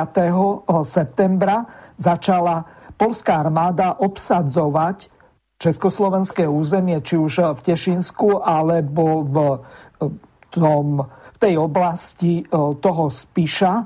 Um, to znamená, že obsadili e, rozlohu z československého územia približne o 900 km štvorcových. Čiže e, my sme mali takýchto e, bravúrnych slovanských spojencov, tak ako som povedal v roku 1934 medzi Pilsudským a Hitlerom. To tom ranom štádiu nástupu Hitlera k moci už Poliaci podpisovali e, zmluvu. E, ja si spomínam na jednu takú dosť e, kurióznu roztržku medzi Donaldom Tuskom a Vladimírom Putinom, kde Tusk vyčítal Putinovi, že sovietský zväz sa dohodol s Nemeckom a že napadli Polsko. A vtedy Vladimír Putin povedal, Tuskovi, že vy ste 5 rokov predtým už mali e, dohodu urobenú s Hitlerom a to Hitler ani v tom čase nebol tak e, silný, ako, je, e, ako bolo v tej dobe, to znamená toho 1. septembra 1939, keď v podstate Nemecko začalo vojnu proti Polsku. Ivko, situácia bola taká, že prezident Edvard Beneš podal demisiu a tu si pripomenieme, ja mám pripravenú jednu takú kratšiu ukážku s jeho archívnym hlasom, ako to vlastne vtedy zdôvodnil. Myslím, Edvard Beneš ako prezident Československej republiky vo svojom abdikačnom prejave. Prezident Edvard Beneš v říjnovém abdikačním projevu zmínil mimo jiné snahu o spolupráci s menšinami. Pokusili jsme se upřímně se dorozumět také s národnostmi druhými. Šli jsme na krajní mes možných koncesí. Celý evropský vývoj však způsobil, že se věcity vyhranili v těžký konflikt mezinárodní, v němž jsme měli chránit vojensky své hranice. Prezident Beneš v onom abdikačním projevu také vysvětlil, proč Československo nakonec na podmínky Mnichovské konference přistoupilo. Bylo patrno, že by z toho vznikla evropská a světová katastrofa. Víte, že za těchto okolností sešly se čtyři velmoci, dohodli se mezi sebou o obětech, jež od nás žádali ve prospěch světového míru a že jsme byli nuceni je přijmout. Eh, tolik tedy Edvard Beneš eh, z abdikačního projevu. Ehm, pane Kociáne, jak vlastně vysvětlit, když zase udělám trochu skok, že jsme eh, vůči těm stupňujícím se požadavkům sudecké strany a Německa, ale také vůči tomu enormnímu tlaku Anglie především a Francie, že jsme ustupovali. Proč jsme vlastně opakovaně pořád ustupovali? Byli jsme i my stiženi tím epísmentem, eh, tou politikou epísmentu a strachem z války? Tak to je také velice důležitá otázka. Já se domnívám, že tam v tom se hrála obrovskou roli jedna věc, která se trošku také možná by mohla připomenout, že se to rozhodování prezidenta Beneše vůbec té tehdejší československé reprezentace a důsledků Míchova tak trošku jak si eh, ohraničuje těmi lety 1938, 1948, ale já si myslím, že to má určité historické a politické kořeny, mezinárodní, vnitropolitické, už jenom z toho ohledu, že prezident Beneš v podstatě do posledních chvíl předpokládal, jestli se nakonec nějakým způsobem nezmění to stanovisko ve prospěch Československa, možná, že až téměř do 29. do rána 29. září, 38. A promiňte, nebylo to naivní doufat, že budou eh, tyto země, případně i Sovětský svaz, ochotné v prospěch Československa zvedat zbraně? No, on měl totiž takovou vizi, o které tak si také možná, možná, že by se měla připomenout a více se jí případně zabývat. To je ta otázka, že on měl představu, že by se ten československý problém měl řešit mezinárodně, ale on měl představu o širší mezinárodní konferenci za účastí Spojených států, za účastí zástupce společnosti národů a také, také tak trošku hrál i s tou sovětskou kartou, což je teda trošku případ sám o sobě v této situaci. Ale já jsem chtěl připomenout i to, že proč ten, to, ten tlak nebo to, ta očekávání potom takovéto zklamání z postoje těch západních velmocí Beneš jako spoluzakladatel státu si byl silně vědom toho, že to Československo by bez té vůle těch západních tehdy dohodových velmocí za první světové války asi nemělo šanci vzniknout. No, tu je názor tohoto pána profesora histórie dosť odlišný od tvojho. Môžeš pokračovať, Ivko. Tak samozrejme, e, čo dneska budú hovoriť e, súčasná historiografia. Budú tvrdiť, že Sovietský zväz rovnako nemal záujem pomôcť, že situácia bola daná, že e, Veľká Británia a Francúzsko konali z hľadiska súčasných situácií. Tieto, tieto výroky sú vo všeobecnej historiografii známe od toho, že sovietský zväz mal problémy, ktorý by nemohol splniť svoje záväzky. Samozrejme, e, samozrejme už sa neprijde na to, že e, SRN v období od roku 1936, 1937 a 1938 už pomáhala ekonomicky a aj hospodársky o bojujúcej Číne, ktorá mala tak podpísané dohody. E, vojensky pomohla Mongolsku o, o rok neskôr, v roku, koncom roku 1938 vyhlásila mobilizáciu agresiu proti Japoncom, aby, aby, aby aby, aby nevpadli Japonci do spriateľného Mongolska. A aj to splnila. ak sovietská vláda vedela, že má možnosť Československu pomôcť, vedela aj ako, ja som presvedčený, že sovietský zväz by dodržal svoje, e, svoje, dodržal svoj, e, svoje postoje, ako to urobil v prípade Číny, v prípade Mongolska a Československu by či už hospodársky alebo vojenský pomohol. Len muselo by byť o to záujem z československej strany. A tento záujem v Československu nebol.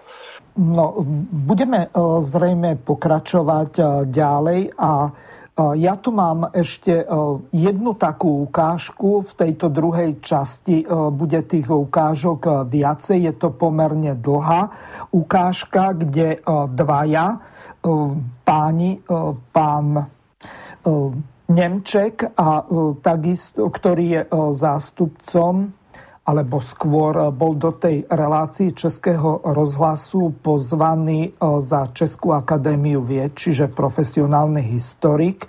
A e, takisto druhým je pán Stehlik, ktorý je v podstate predstaviteľom čelným Českého úradu podobného, ako je u nás e, na skúmanie e, týchto historických udalostí období e, Slovenského úradu pamäti národa. Tak si vypočujeme teraz, že čo oni povedali. Před 80 lety se zástupci Itálie, Francie, Velké Británie a Německa dohodli v Mnichově na postoupení skoro třetiny území tehdejšího Československa hitlerovskému režimu. Dohodu k ní zástupci země, o které se rozhodovalo, nebyli přizváni, vzal na vědomí prezident Edvard Beneš následně 30. září 1938. Kapitulaci předcházely dny plné vzepětí veřejnosti, která hlasitě podporovala armádu, odhodlanou bránit vlast. Víc než milion vojáků v rámci mobilizace očekávalo střed s nepřítelem, k němuž ale nikdy nedošlo. Byla to chyba a měli tehdejší čeští politici odmítnout mnichovský diktát, nebo by následky boje se třetí říší byly daleko horší. Do studia přišli ředitel odboru válečných veteránů Ministerstva obrany, historik, spisovatel Eduard Stehlík. Dobrý den. Dobrý den. A historik Jan Němeček z Historického ústavu Akademie věd. Dobrý, Dobrý den. den. Pánové, první otázka se nabízí, požádám o krátkou odpověď na ní. E, tedy, pane Stehlíku, je lepší čestná porážka nebo potupná kapitulace? E, taková otázka tady leží na stole, nebo rozhodnutí přijmout Měchovskou dohodu bylo správné?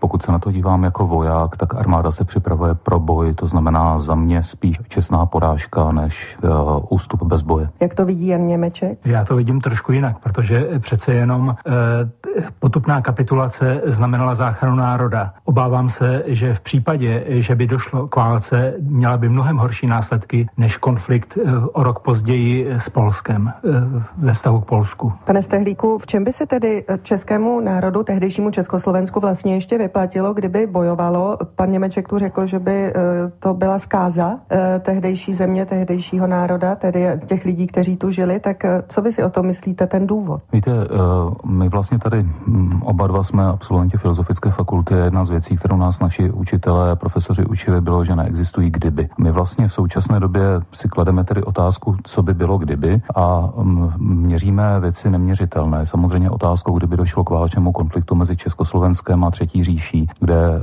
pochopitelně ten nepoměr těch silách je daný už jenom rozlohou a počtem obyvatelstva. To znamená, ta převaha byla na straně nacistického Německa. Navíc je potřeba si uvědomit, že Československo v té době bylo ve velice nevýhodné geopolitické situaci. Uh, Rakousko bylo už obsazeno nacistickým Německem, uh, vztahy s Polskem byly velice složité. Uh, Maďarsko bylo naším nepřítelem prakticky od vzniku státu. To znamená, my jsme se mohli teoreticky spolehnout na spojeneckou, řekněme, pomoc ze strany možná Rumunska, která už začínala být stejně jako v případě mm. Jugoslávie trošku iluzorní, ale bylo to nějakých 200 nechráněných kilometrů hranic. Ten zbytek byl velice složitý. Vy jste skoro popsal, proč jsme se bránit neměli a proč Přesně by to mělo být správné. A, ale ta, druhá věc je, ten ne vždycky to, co dáváme na ty misky vach, je um, měřitelné. Jestli je, jeden má víc vojáků, další má víc uh, kulometů, tanků a letadel.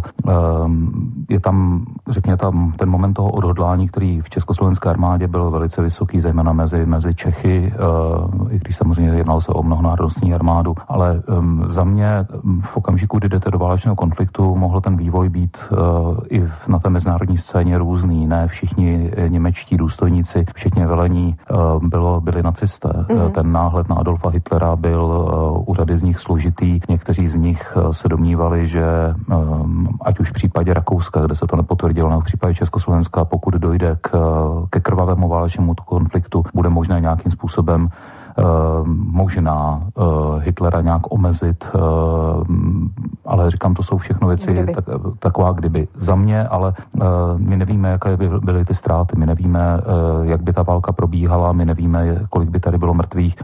Já jsem kdysi řekl, a mm, zatím si do značné míry stojím, ale že ta, ty ztráty by se rozvrstvily mm. mezi, řekněme to, obyvatelstvo nějak rovnoměrně. Jestliže jde, jde armáda do války, tak vám padnou obyčejní vojáci, padnou vám sem tam nějaký důstojník, podobně. Tady to, co se potom dělo v letech okupace, byla systematická vlastně genocida, likvidace třeba mm. důstojnického sboru armády a inteligence a řekněme té, té, té, té, té důležité ano. třídy. Pane Němečku, eh, stálo eh, za to, jak si počkat a na to, co se dělo eh, za druhé světové války, jak říká Eduard Stehlík, na tu systematickou genocidu, generality, na to, že český národ potom doplatil stejně tvrdě, i když se nebránil vojensky. Eh, ano, doplatilo na to tvrdě, ale já myslím, že by na to ta země dopadla ještě mnohem hůře, než eh, tomu bylo v případě okupace českých zemí a vytvoření protektorátu Čechy a Morava. Eh, já bych se možná vrátil k jedné věci. Mm, ono se tady dost často nehovoří o tom,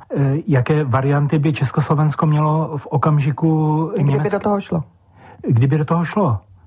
Co, co by vlastně, kdo by mu šel na pomoc? Šel by mu někdo na pomoc? Položme si tak tu otázku. A vy si v okamžiku dáte, byli, tady, byli tady čtyři signatáři Mnichova. Dvě totalitní velmoci, dvě demokratické velmoci, které společně chtěli po Československu odstoupení pohraničních území. Velká Británie a Francie by toto stanovisko určitě hájili na půdě společnosti národů. To znamená, ani společnost národů jako kolektivní orgán bezpečnosti by nešli za Československem. Kdo by tedy za Československem šel? Rumunsko? O tom tady již kolega, kolega hovořil. Možná.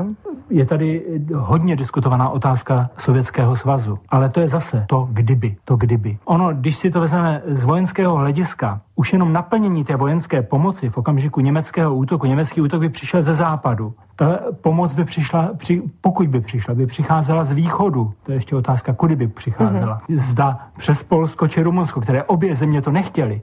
A teďka e, ti Čechoslováci, jak dlouho se mohli bránit na těch svých hranicích? Jde o to, jestli i za cenu velkých ztrát nestálo za to, aby to zkusili a jestli by to třeba nemohlo ovlivnit eh, i průběh druhé světové války následně, jestli by to nezasadilo větší rány eh, tehdejšímu Wehrmachtu, jestli by to nemohlo být, pan, ještě stále se obracím na mm-hmm. pana Němečka, eh, v tomto směru přece jenom i přes ty velké ztráty nějak pozitivní nebo přínosné. Já vám položím ještě ten problém trošku jinak. Ano. A sice, kdyby se Československo e, vlastně neakceptovalo Měchovskou dohodu, došlo k válce, kdo by byl považován za vyníka této války? Mm-hmm. Obrátili by se proti nám, myslíte, i spojenci? Ano, samozřejmě. Vyníkem války by bylo Československo, které svou neústupností zavinilo válečný konflikt. Jinak by to nebylo. E, nedělíme si iluze, že západní spojenci ty měli mnohem jiných starostí. E, Velká Británie těžko hájila své zájmy v Indii a tak dále. Čili nějaké Československo to bylo někde v, na okraji zájmu také jsme viděli na okraji. dohodu, která tak ano. i vypadala bez přizvání zástupců tehdejšího Československa se rozhodlo. Pane Stehlíku, nebyli bychom označeni za vyníky druhé světové války a vlastně tím, že bychom se bránili, by to cítili jako atak i naši tehdejší dosavadní spojenci, Velká ono, Británie zejména. Ono, ale tady ještě jedna otázka. My od samého počátku tohohle pořadu si klademe otázku, jestli jsme se měli nebo neměli bránit, ano. ale ono je tady jeden, jeden drobný moment. Eh, na nás vlastně nikdo nezautočil. Tady vlastně k tomu vojenskému konfliktu nebo k vojenskému uh, útoku proti nám nedošlo. Uh, Já dokonce se domnívám, že je otázkou, jestli vůbec Adolf Hitler na ten podzim 38. roku s tím vojenským řešením v případě Československa nějak aktivně počítal. Protože pokud chcete, a teďka hovořím spíš jako voják, nějaký, na nějaký stát zaútočit, obzvlášť na stát, který má, řekněme, armádu řekněme, dobře vyzbrojenou, tak potřebujete dvě věci. Buď to musí být překvapivé, aby ten stát byl jako napaden náhle. A druhá věc je, pokud tohle nevyužijete, a to se nestalo, mm-hmm. tak potom ideální možností je v okamžiku, kdy ten stát mobilizuje. To znamená, kdy ta armáda vlastně na, nastupují záložníci, uh, ro, rozjíždí se vlastně ty jednotlivé divize do těch míst. A, a, a v ten okamžik té mobilizace, kdy panuje takový ten organizovaný chaos, kdy se to stěhuje po celé republice, když zautočíte na železnice, na, na silnice a podobně, tak vlastně rozbijete ten, ten, ty přesuny a pak je snaží to protivníka porazit. Tady nikdo nezautočil, tady nás nechali prakticky provést kompletní mobilizaci, což byla záležitost, ke kterému se upínala generalita vlastně od vzniku republiky. Vůbec získat čas na to, aby se vůbec stihlo mobilizovat. A tady to proběhlo. Já jsem měl možnost studovat archivy eh, v Německu, německé materiály a tam vůbec eh, vlastně nějaké bojové plánování eh, k září 38 se vůbec nevztahuje. Tam došlo k,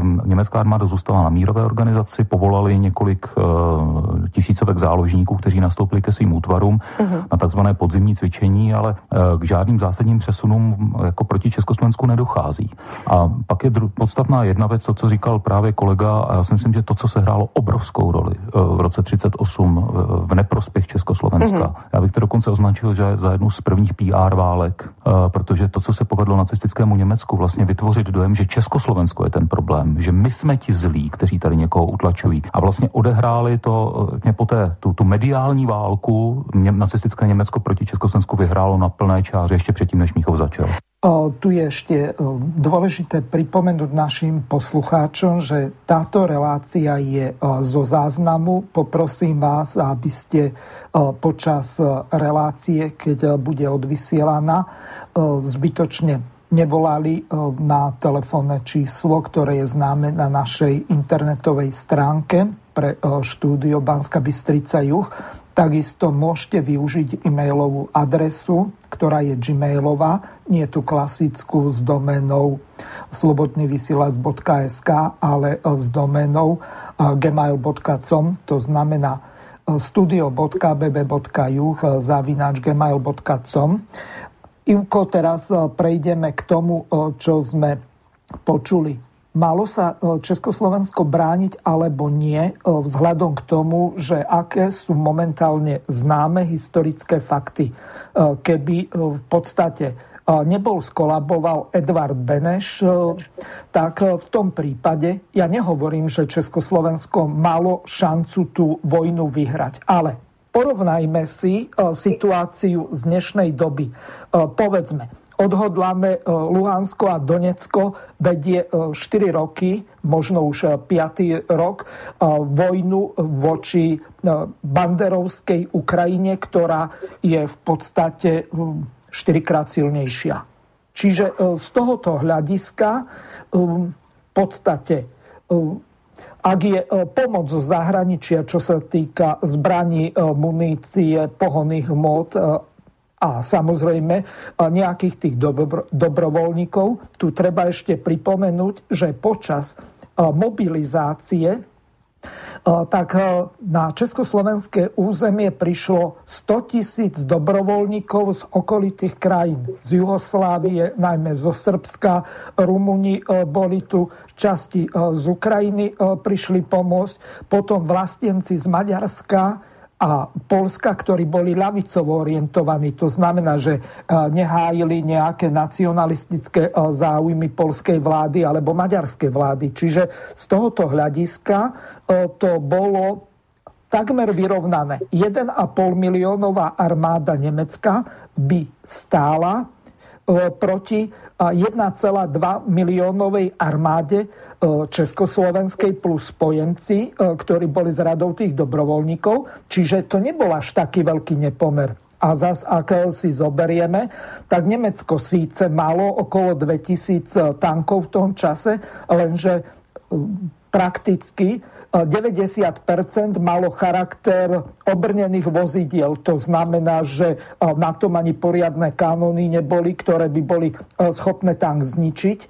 Československá armáda mala v tom čase 350 ťažkých tankov. To znamená, že oni tú tankovú bitku, to by nebol býval nejaký blitzkrieg, ako bol v júni 1941 Takže z tohoto hľadiska by tá vojna nebola až tak jednoznačne v prospech Nemecka. Navyše, Nemecko by bojovalo na cúzom území, ktoré bolo opevnené kde bola kompletne zmobilizovaná armáda, čiže my sme mali obrovskú šancu túto vojnu oddialiť do zimy, a v zime sa veľmi ťažko bojuje, e, hlavne v hornatých oblastiach a s ťažkou technikou, veď e, nakoniec e, Nemci len kvôli tomu, že neboli pripravení na zimu, tak v podstate v Sovietskom zväze na to kruto doplatili podobne ako podstate aj Napoleon v Rusku začiatkom 19. storočia. Takže odovzdávam ti slovo. Tak, e, jednoznačne, ak, e, ak som správne počúval ten príspevok, e, história nie je o slovku keby. Musíme brať reálne fakty, ako sa udiali. Ale aká bola momentálne situácia, vieme sa orientovať a vieme aj predvídať, ako by mohlo e, prebehnúť tento vojnový konflikt a aké by bolo rozstavenie moci. Ja som presvedčený, že Československo v roku 1938 nebolo v tak vážnej situácii, ako sa mu snažili prezentovať. Niekto potreboval tento dojem navodiť. Niekto potreboval vytvoriť dojem, že vlastne Československo je osamotené, že mu nemá kto pomôcť. Dneskajšia súčasná historiografia to preberá ako reálny fakt že nebolo možné Československu pomôcť, že Hitler mal pripravené možnosti, že vyhral tzv. psychologickú vojnu a čím obsadil bez problémov Československo, ako pred tým Rakúskom. Ja, tvr, e, e, ja som presvedčený, že ak by prišlo k akému, e, že ak by Československo stalo pevne na svojom žiadnemu vojenskému konfliktu by ani nedošlo, pretože v samotnom Nemecku, a to prizvukujem už niekoľkýkrát, nebola nebolo, nebolo, nebola ochota ísť do nejakej vojny proti štátu, ktorý bol dobre vyzbrojený. Bol, nebol tam vôbec záujem. Dokonca to bolo potvrdené aj v tom príspevku. V Nemecku neprebehlo žiadne väčšie cvičenie ani mobilizácia. Prečo neprebehla?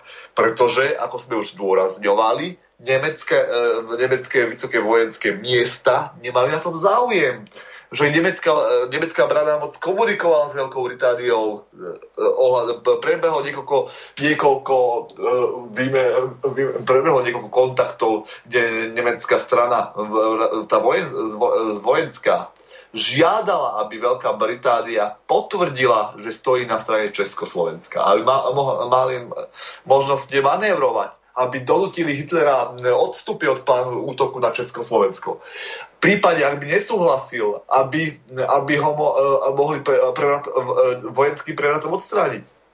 Takže vlastne, ak by, Česko, ak by Veľká Británia toto prezradila, ak by začala uh, psychologickú vojnu voči Československu, ak by začala uh, robiť uh, z obete agresora, tak by k žia, žiadnemu, e, žiadnej vojne nedošlo a žiadne, žiadnemu obsadeniu Československa. Ja dokonca tvrdím, že ak by Československo dôrazy stálo na svojom, ak by, e, ak by predložilo fakty, ktoré by demaskovali eh, nacistickú politiku a som presvedčený, že československá rozviedka to musela vedieť, čo sa deje v Nemecku, aké, aké, aké sú nálady.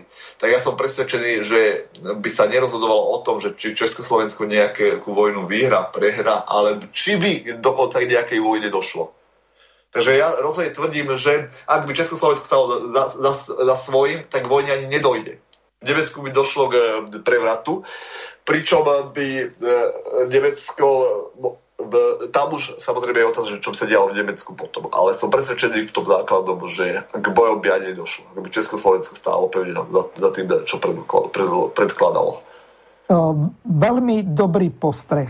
Ja tu mám jednu dlhšiu, takmer 15-minútovú ukážku od mladého historika Libora Stejskala, ktorý túto situáciu veľmi podrobne analyzoval a na rozdiel od tých eh, predchádzajúcich eh, dvoch historikov, eh, Stehlíka a Nemčeka, tak má diametrálne odlišný názor. Československo sa malo brániť.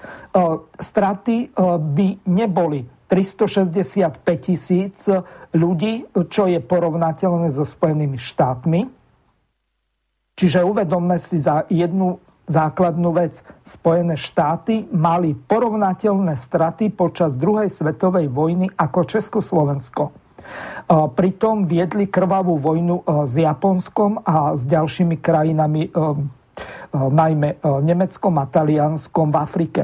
Čiže z tohoto hľadiska tá vojna by bola, dopadla úplne inak a zrejme Nemecko s veľkou pravdepodobnosťou by Československo nebolo napadlo a ak e, by ho bolo napadlo, tak tie straty by boli približne jednošestinové. Odhaduje sa na nejakých 58 tisíc a 60 tisíc vojakov. Takže e, Libora z tej skala si teraz vypočujeme v tejto dlhšej ukážke ještě před nedávnem, nebo před, jako v minulosti se často položila, pokládala i taková jako otázka, jako otázka, mohli jsme se bránit? Jako, a to mě vždycky jako strašně iritovalo, protože to je přece jako taková blbost, jako, protože každý prostě se může vždycky bránit. Jako o tom vaše poměr sil prostě o tom neříká nikdy nic, jestli můžete nebo nemůžete. Takže tahle ta otázka naštěstí ustoupila jako, a byla nahrazena teda rozumnější otázkou, jestli jsme se mohli ubránit. Jo, to, ta už dává trochu větší smysl, tam už jako můžeme prostě nějak jako hledat. A, a nakonec jakoby se to teďka už, jako jak už bohužel nám vymřeli vlastně téměř jako ty pamětníci. Já jsem ještě měl štěstí, že jsem před těma 20 lety nebo 15-20 lety eh, mluvil s řadou lidí, kteří tady žili prostě Turnov, Liberec, Jablonec, eh, kteří to zažili. Někteří z nich dokonce byli jako i ještě v těch bezpečnostních sborech nebo v těch složkách, takže ty to zažili přímo úplně. Jo, a, byli, a byli to lidi, kteří si to ještě velmi dobře pamatovali. A jejich příběhy byly jako někdy dost fascinující. Tak, eh, tak tyhle ty lidi už tady dneska v podstatě jako myslím, že nejsou už jako, jako nějak je to daný prostě už tím odstupem. A teď jakoby se vrátím k tomu hlavnímu tomu, jo? že prostě vlastně ta otázka je jako z toho, jestli jsme, se, jestli jsme se mohli ubránit, jestli to jako nějak implikuje tu odpověď na to, jestli jsme se měli bránit nebo ne. A já si myslím, že tahle ta implikace ve světle světové historie, která, jako vidíte, je prostě úplně nesmyslná, jo? protože prostě jednak princip obrany a útoku je ten, že většinou vždycky ten, kdo útočí, je obvykle o hodně silnější než ten, kdo se brání. Jo? Tak tím je to jako vždycky daný, že, že když řeknete, no ale byli jsme slabší, tak jsme to asi nemohli vyhrát. Tak to je přece úplná zase jako zkrat v logickém myšlení, protože ano, vždycky je přece, nebo takřka vždycky je ten, kdo útočí výrazně silnější. Jo, já na to řeknu takový jako současný poměr, kdy třeba americká armáda má doktrínu, že prostě nikdy nejdeme do útoku, pokud nemáme přesilu 8 ku 1. Jo? nejdeme do útoku, pokud nás není osmkrát víc nebo nemáme osmkrát větší tu sílu. Takže tohle to samozřejmě jako Německo nemělo ani, ani zdaleka, jo, prostě tehdy. Takže, tak, a, a v podstatě je to tak, že musíme se podívat na případy jiných států, který se dostali do nějaký hodně podobné situace i v tom roce 1939, především 1940. Eh, asi eh, příklad, který já tady dneska budu opakovat jako možná až jako do omrzení a který pořád jako my jsme nějak nedocenili, tak je Finsko především, jo. Protože Polsko to je dost jako jiný případ, tam prostě ta velikost, to území a prostě nějaká jakoby nastavení toho, tak je, tak je trochu jiný. Ale to Finsko, to je věc, kde ty paralely jsou jako neuvěřitelně silný a funkční jo, mezi Československem, Německem a Finskem. A to jsou také, jsou bohužel tak funkční, že ještě řeknou, že vlastně ta kapitulace z hlediska tohohle případu nedává vůbec smysl, protože to Finsko proti tomu sovětskému svazu bylo prostě ne o něco slabší, bylo prostě mnohonásobně slabší. Bylo to, tam prostě ta, ta situace, ta vyhlídka toho Finska proti sovětskému svazu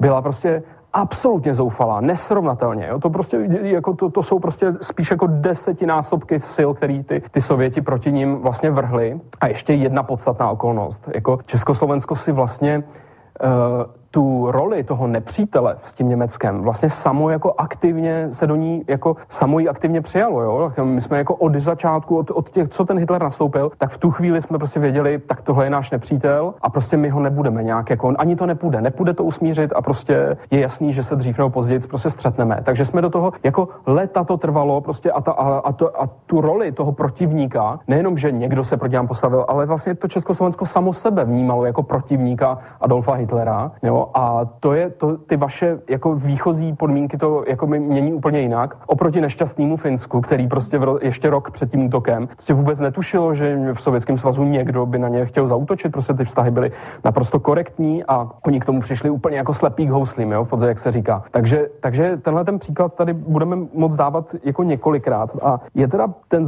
ten to základní teze, který jde z téhle dějiný, že prostě jako ten, kdo se obvykle nemá žádnou silnou vyhlídku na to, že se ubrání a je většinou, většinou je pravděpodobné, že bude poražen, protože ten, kdo na něj zautočí, prostě je natolik silný, že si je jist nebo, nebo má vysokou pravděpodobnost toho, že prostě uspěje. Takže v tomhle ohledu vlastně to přijetí toho boje i nerovného je prostě v tom kontextu světových dějin jako naprosto přirozená věc a je potřeba se jako zbavit navždycky toho argumentu, no ale my jsme prostě byli přece o tolik slabší, tak jsme to nemohli vyhrát, jo. No tak to nemohl nikdo nikdy, jo. To prostě takových případů tady vyjmenujeme prostě stovky válek, ve kterých to takhle bylo a vždycky byl nějaký jako silnější důvod, který rozhodoval o tom, jestli ano nebo ne. A máme tady teda to Finsko, Polsko, ale dokonce musíme zmínit i takový ty státy, jako je Dánsko, Nizozemsko nebo Belgie, což byly země, který vlastně, a zase řeknu jako jeden z těch závěrů, na to šli vlastně zase mnohem chytřejc než, než to Československo. A to v tom smyslu, že oni věděli, že my jsme tak slabí a tak malí, že prostě nás přejedou prostě za jeden den, jo. A, to, a tudíž jakoby vlastně jejich politika byla, prostě nebudeme se připravovat, nebudeme do toho nijak přehnaně investovat a taky, a prostě, protože to nemá smysl, ale přitom jakkoliv absolutně jakoby vynechali tu přípravu jako na tu obranu, nebo téměř, jo, to teďka hodně, hodně to teďka zjednodušuju, tak jako nakonec ale, když ty Němci přišli, tak po nich začali střílet. Tím, co měli a stříleli tak dlouho, dokud jim nedošly náboje, což došly naštěstí rychle. A to se, jeho to v takovém případě skončí prostě v řádu dnů, že jo. A tím pádem jako i ten boj je vlastně takový jako bez obětí a vlastně skončí to úplně nejlíp, jak můžete, že prostě vlastně zachováte si tu tvář, zachováte si tu páteř. No bojovali jsme, nemohli jsme, co, co, co, co jsme mohli lepšího dokázat jako v té v situaci, jo. A to, a to se, tyhle ty národy to mají vlastně do dneška vlastně v klidu, jo. Jakože No tak jsme prostě chvíli stříleli, dokud to šlo, a pak jsme skončili a prostě po pár dnech byl klid. Jo. Tohle mimochodem je jedna z alternativ, kterou mělo v tom potom Mnichovu i Československo. Já jsem se s ním, ní, jsem se s ním poprvé setkal, uh, novinář Jan Urbán to napsal, že jako mohlo se i po několika dnech boje, kdy prostě se navršejí první hromady mrtvých Němců a to tak můžeme říct, hele, tak už tohle krveprolití začnou ty, ty, bombardování těch měst a řekneme, tak pojďte se ještě nějak, zkus, zkusíme se ještě nějak domluvit naposledy, jo.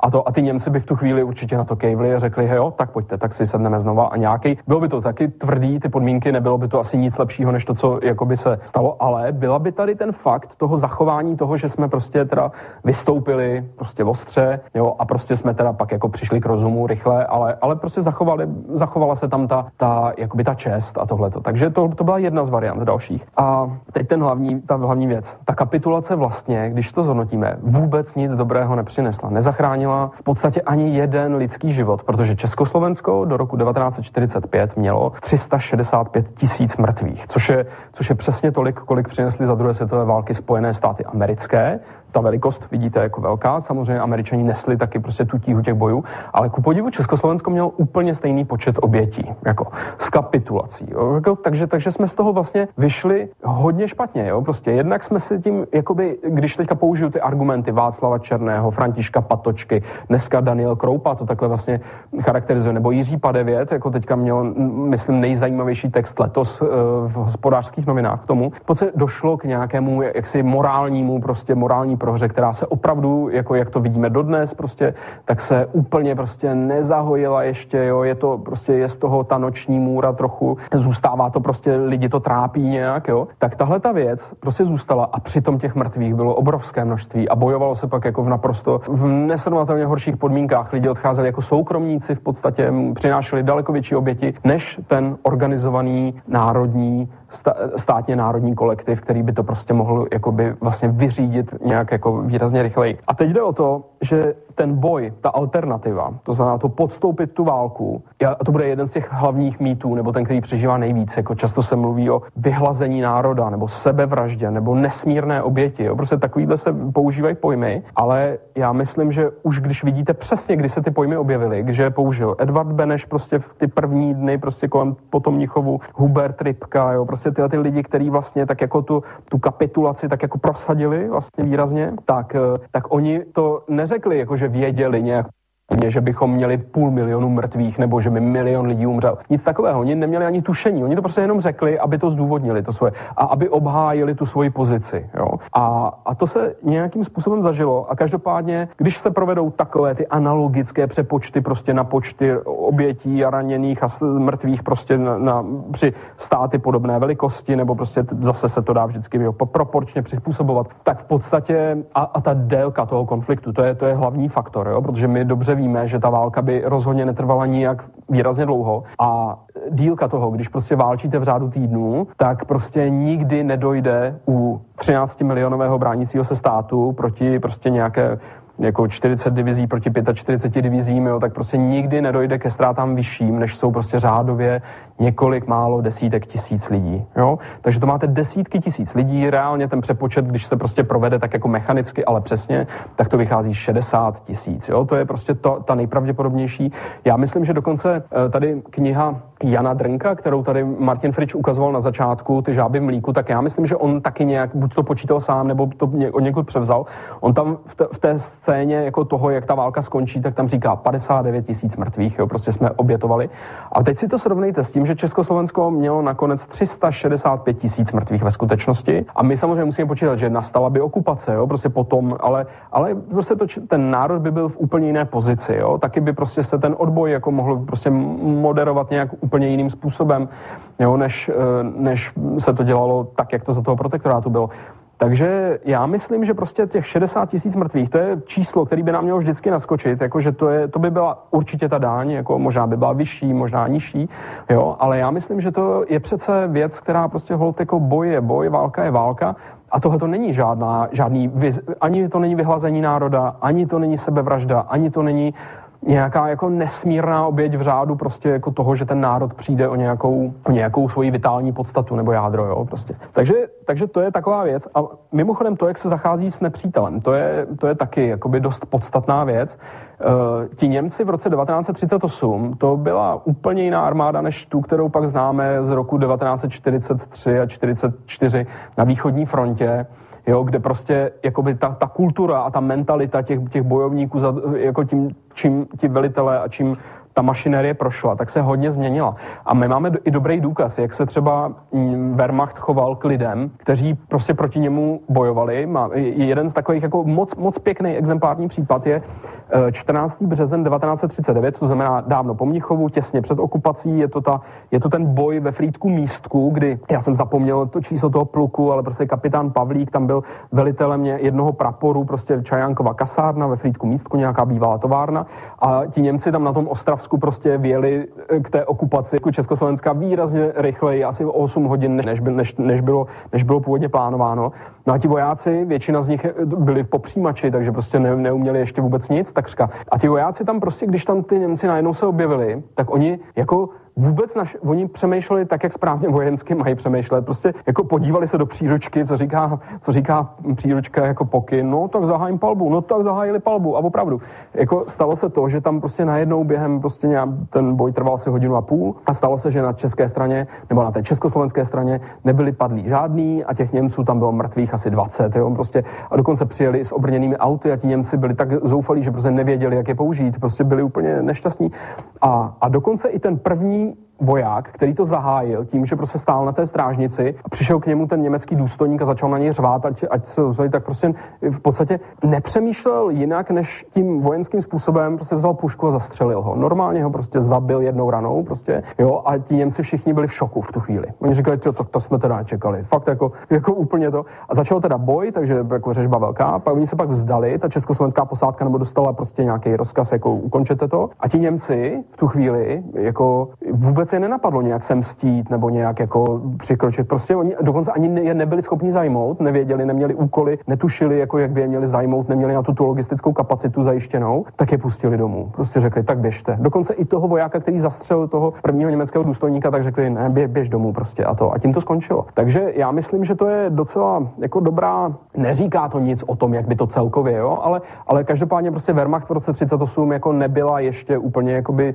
e, nějaká zrůdná sebranka lidí což mimochodem dneska dobře vidíme na, těch, na té literatuře, která Sudety 1938, nebo to, co Martin Fritsch taky ukazoval, eh, pohled německé armády, kdy německá armáda prostě popisuje ty svoje přípravy, to, jak v tom září nastupovali k těm útvarům. A tam se ukáže prostě jakoby to, že ti lidé a ty útvary, jak byly stavěny, ta organizace, to, to vybavení, že ta armáda byla vlastně jako, jako úplně stejná, jak ta československá, jo? Jako, že hlavně prostě papíry, to jo, největší problém spočítat ty hromady těch lidí a koní, jo, prostě a to a prostě hlavně to nějakou udržet pohromadě, ale tak jako v klidu a to. Takže, takže v tomhle tom myslím, že není, není dobré jako to zaměňovat za prostě jednotky SS na východní frontě a myslet si, že se by sem přišli a začali by tady bez hlavy vraždit. To se nedělo mimochodem ani v Polsku v září 39, kdy v podstatě ta polská obrana to nebyla taky vůbec žádná taková zoufalost, jak se, jak se tady často je jeden z mýtů, který nepatří do toho našeho příběhu, ale je to mýtus, že polští dragouni proti německým tankům. Tak to je, to je opravdu jako veliká kravina, která prostě nevím, kde se mohla objevit. Prostě je to nějaký, někdo to někde plácnul a od té doby to tak jako žije vlastním životem, přestože to může tisíc historiků vyvracet, že to prostě nikdy nestalo a, a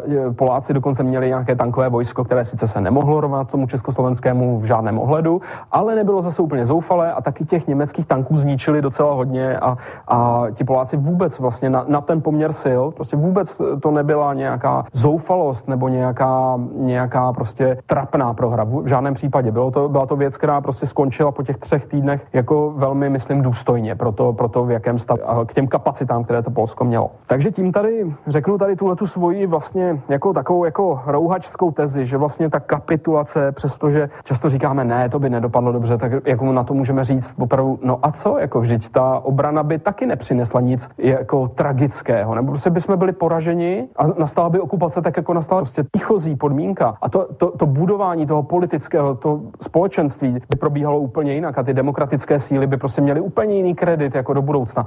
Mnichovská zkušenost prostě té mnichovské války, tak můžeme nazvat tu alternativu, tak by asi jako Sověti rozhodně eh, se nerozhodovali tak snadno jako a, a rozhodně by Poláci a všichni by, by si nemysleli, jo, že to prostě jako bude, že to bude jednoznačná věc.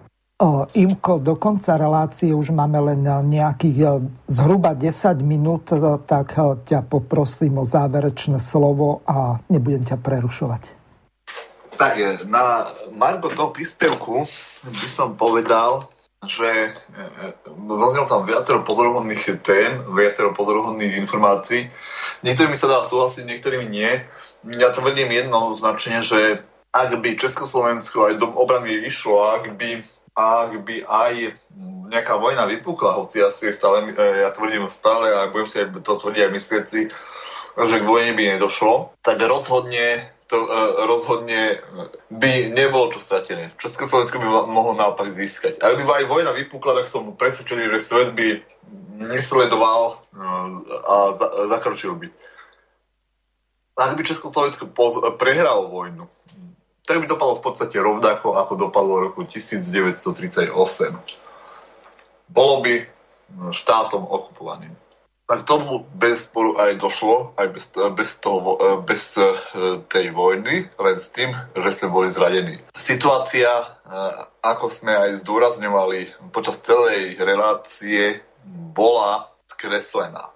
Niekto vo Veľkej Británii potreboval Hitlera udržať pri moci preto sa nereflektovalo na žiadosti nemeckej, vojen, nemeckej vojenskej strany na to, aby Veľká Británia pomohla Československu, aby bola jeho spojencom. Nikto nepomohol na žiadosť e, Sovietskeho zväzu, aby, aby Československo bolo bránené, aby v Mnichove vystúpila aj československá a sovietská delegácia. Niekomu záležalo skrátka na tom, aby sa to s čím Západ roku 1918 bytostne nesúhlasila, čo sa udialo len vinou oktobrovej revolúcie, aby sa toto pretavilo opäť do tej skutočnosti, že Nemecko bude hrať dominantnú úlohu.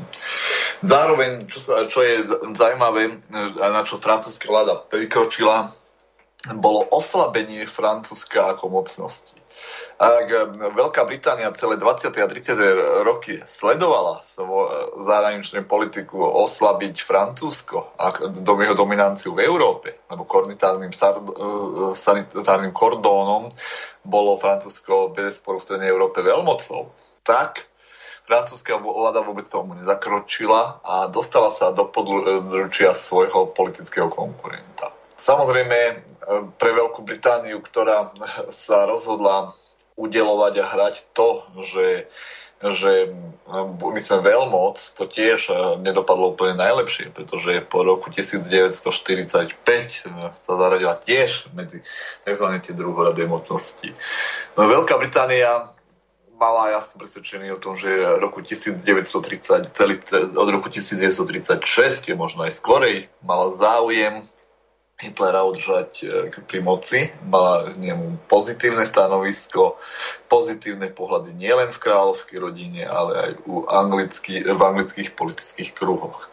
Viedlo to k tomu, že Neville Chamberlain bol ochotný akceptovať Hitlera. Viedlo to k vyslaniu Rancimenovej misie, ktorá, e, ktorá nemala vôbec žiaden nemala vôbec žiaden zmysel a bolo to len nahrávanie na smeč Adolfovi Hitlerovi, nebola objektívnou a nebola nestrannou.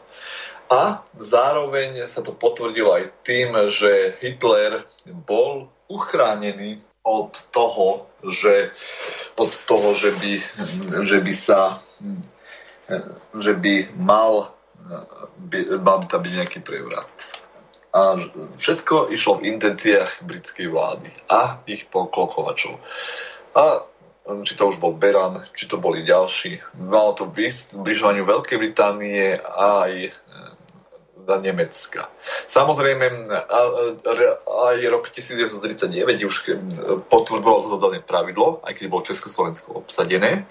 Týkalo sa to prípadu Polska, kde sovietská strana navrhovala e, spoločný postup mocnosti e, v e, pomoci Polsku, pričom opäť zaznelo pojem Československo, to, kde sovietská vláda operovala s tézou, že by sa pomohlo pomohlo eh, aj českému, českému a slovenskému národu, ich svojbytnosti, teda že by bol mnichovský diktát automaticky neplatný. Ale na to opäť eh, eh, západné štáty nereagovali vôbec spriaznivo. Bolo, bolo ešte žiadosť, aby zasadli diplomati, či už v Moskve, ktoré bolo najbližšie, vo Varšave, alebo e, kde sa uznesú západní partnery o tom, že sa prerokuje medzinárodná politická situácia a že sa vzájme spoločný status proti Hitlerovi. Samozrejme k tomu nikdy nedošlo e, a to viedlo e, sovietskú stranu k tomu, že spojenci, teda Veľká Británia a Francúzsko sa snažia manévrovať sovietský zväz do vojny proti, do vojny proti hitlerovskému Nemecku, pričom sovietský zväz by bol osamotený a, a Nemecko by mohlo byť podporované zo strany Veľkej Británie a Francúzska ako v boj, boji proti e, bolševizmu. Samozrejme, sovietská to nemohla dovoliť už zo situácie, že musela e, sa zapojiť do vojnového konfliktu s Japonskom, kde v bitke pri Chanky gole porazila armáda na generálom Žukovom a Japonsku na hlavu, ale musela mať tam neustále prítomné vojska, ktoré by boli v prípade nutnosti povinné otvoriť východný front, takzvaný sibírsky. Ďalej musela poskytovať pomo- hospodárskú pomoc bojujúcej Číne a zároveň mus- e, nemohla si dovoliť len tak už garantovať e, to, že sa zapojí do vojny proti, e, proti Hitlerovi osamotená, pričom Západ by stal stranou a podporoval tú stranu, ktorú by mu vyhovovala.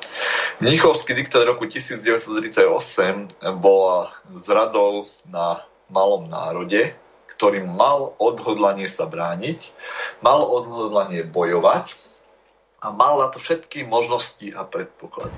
Ako aj zahranično-politické, vnútropolitické v Nemecku, vnútropolitické v Československu a zároveň aj verejnú mienku v e, Európe.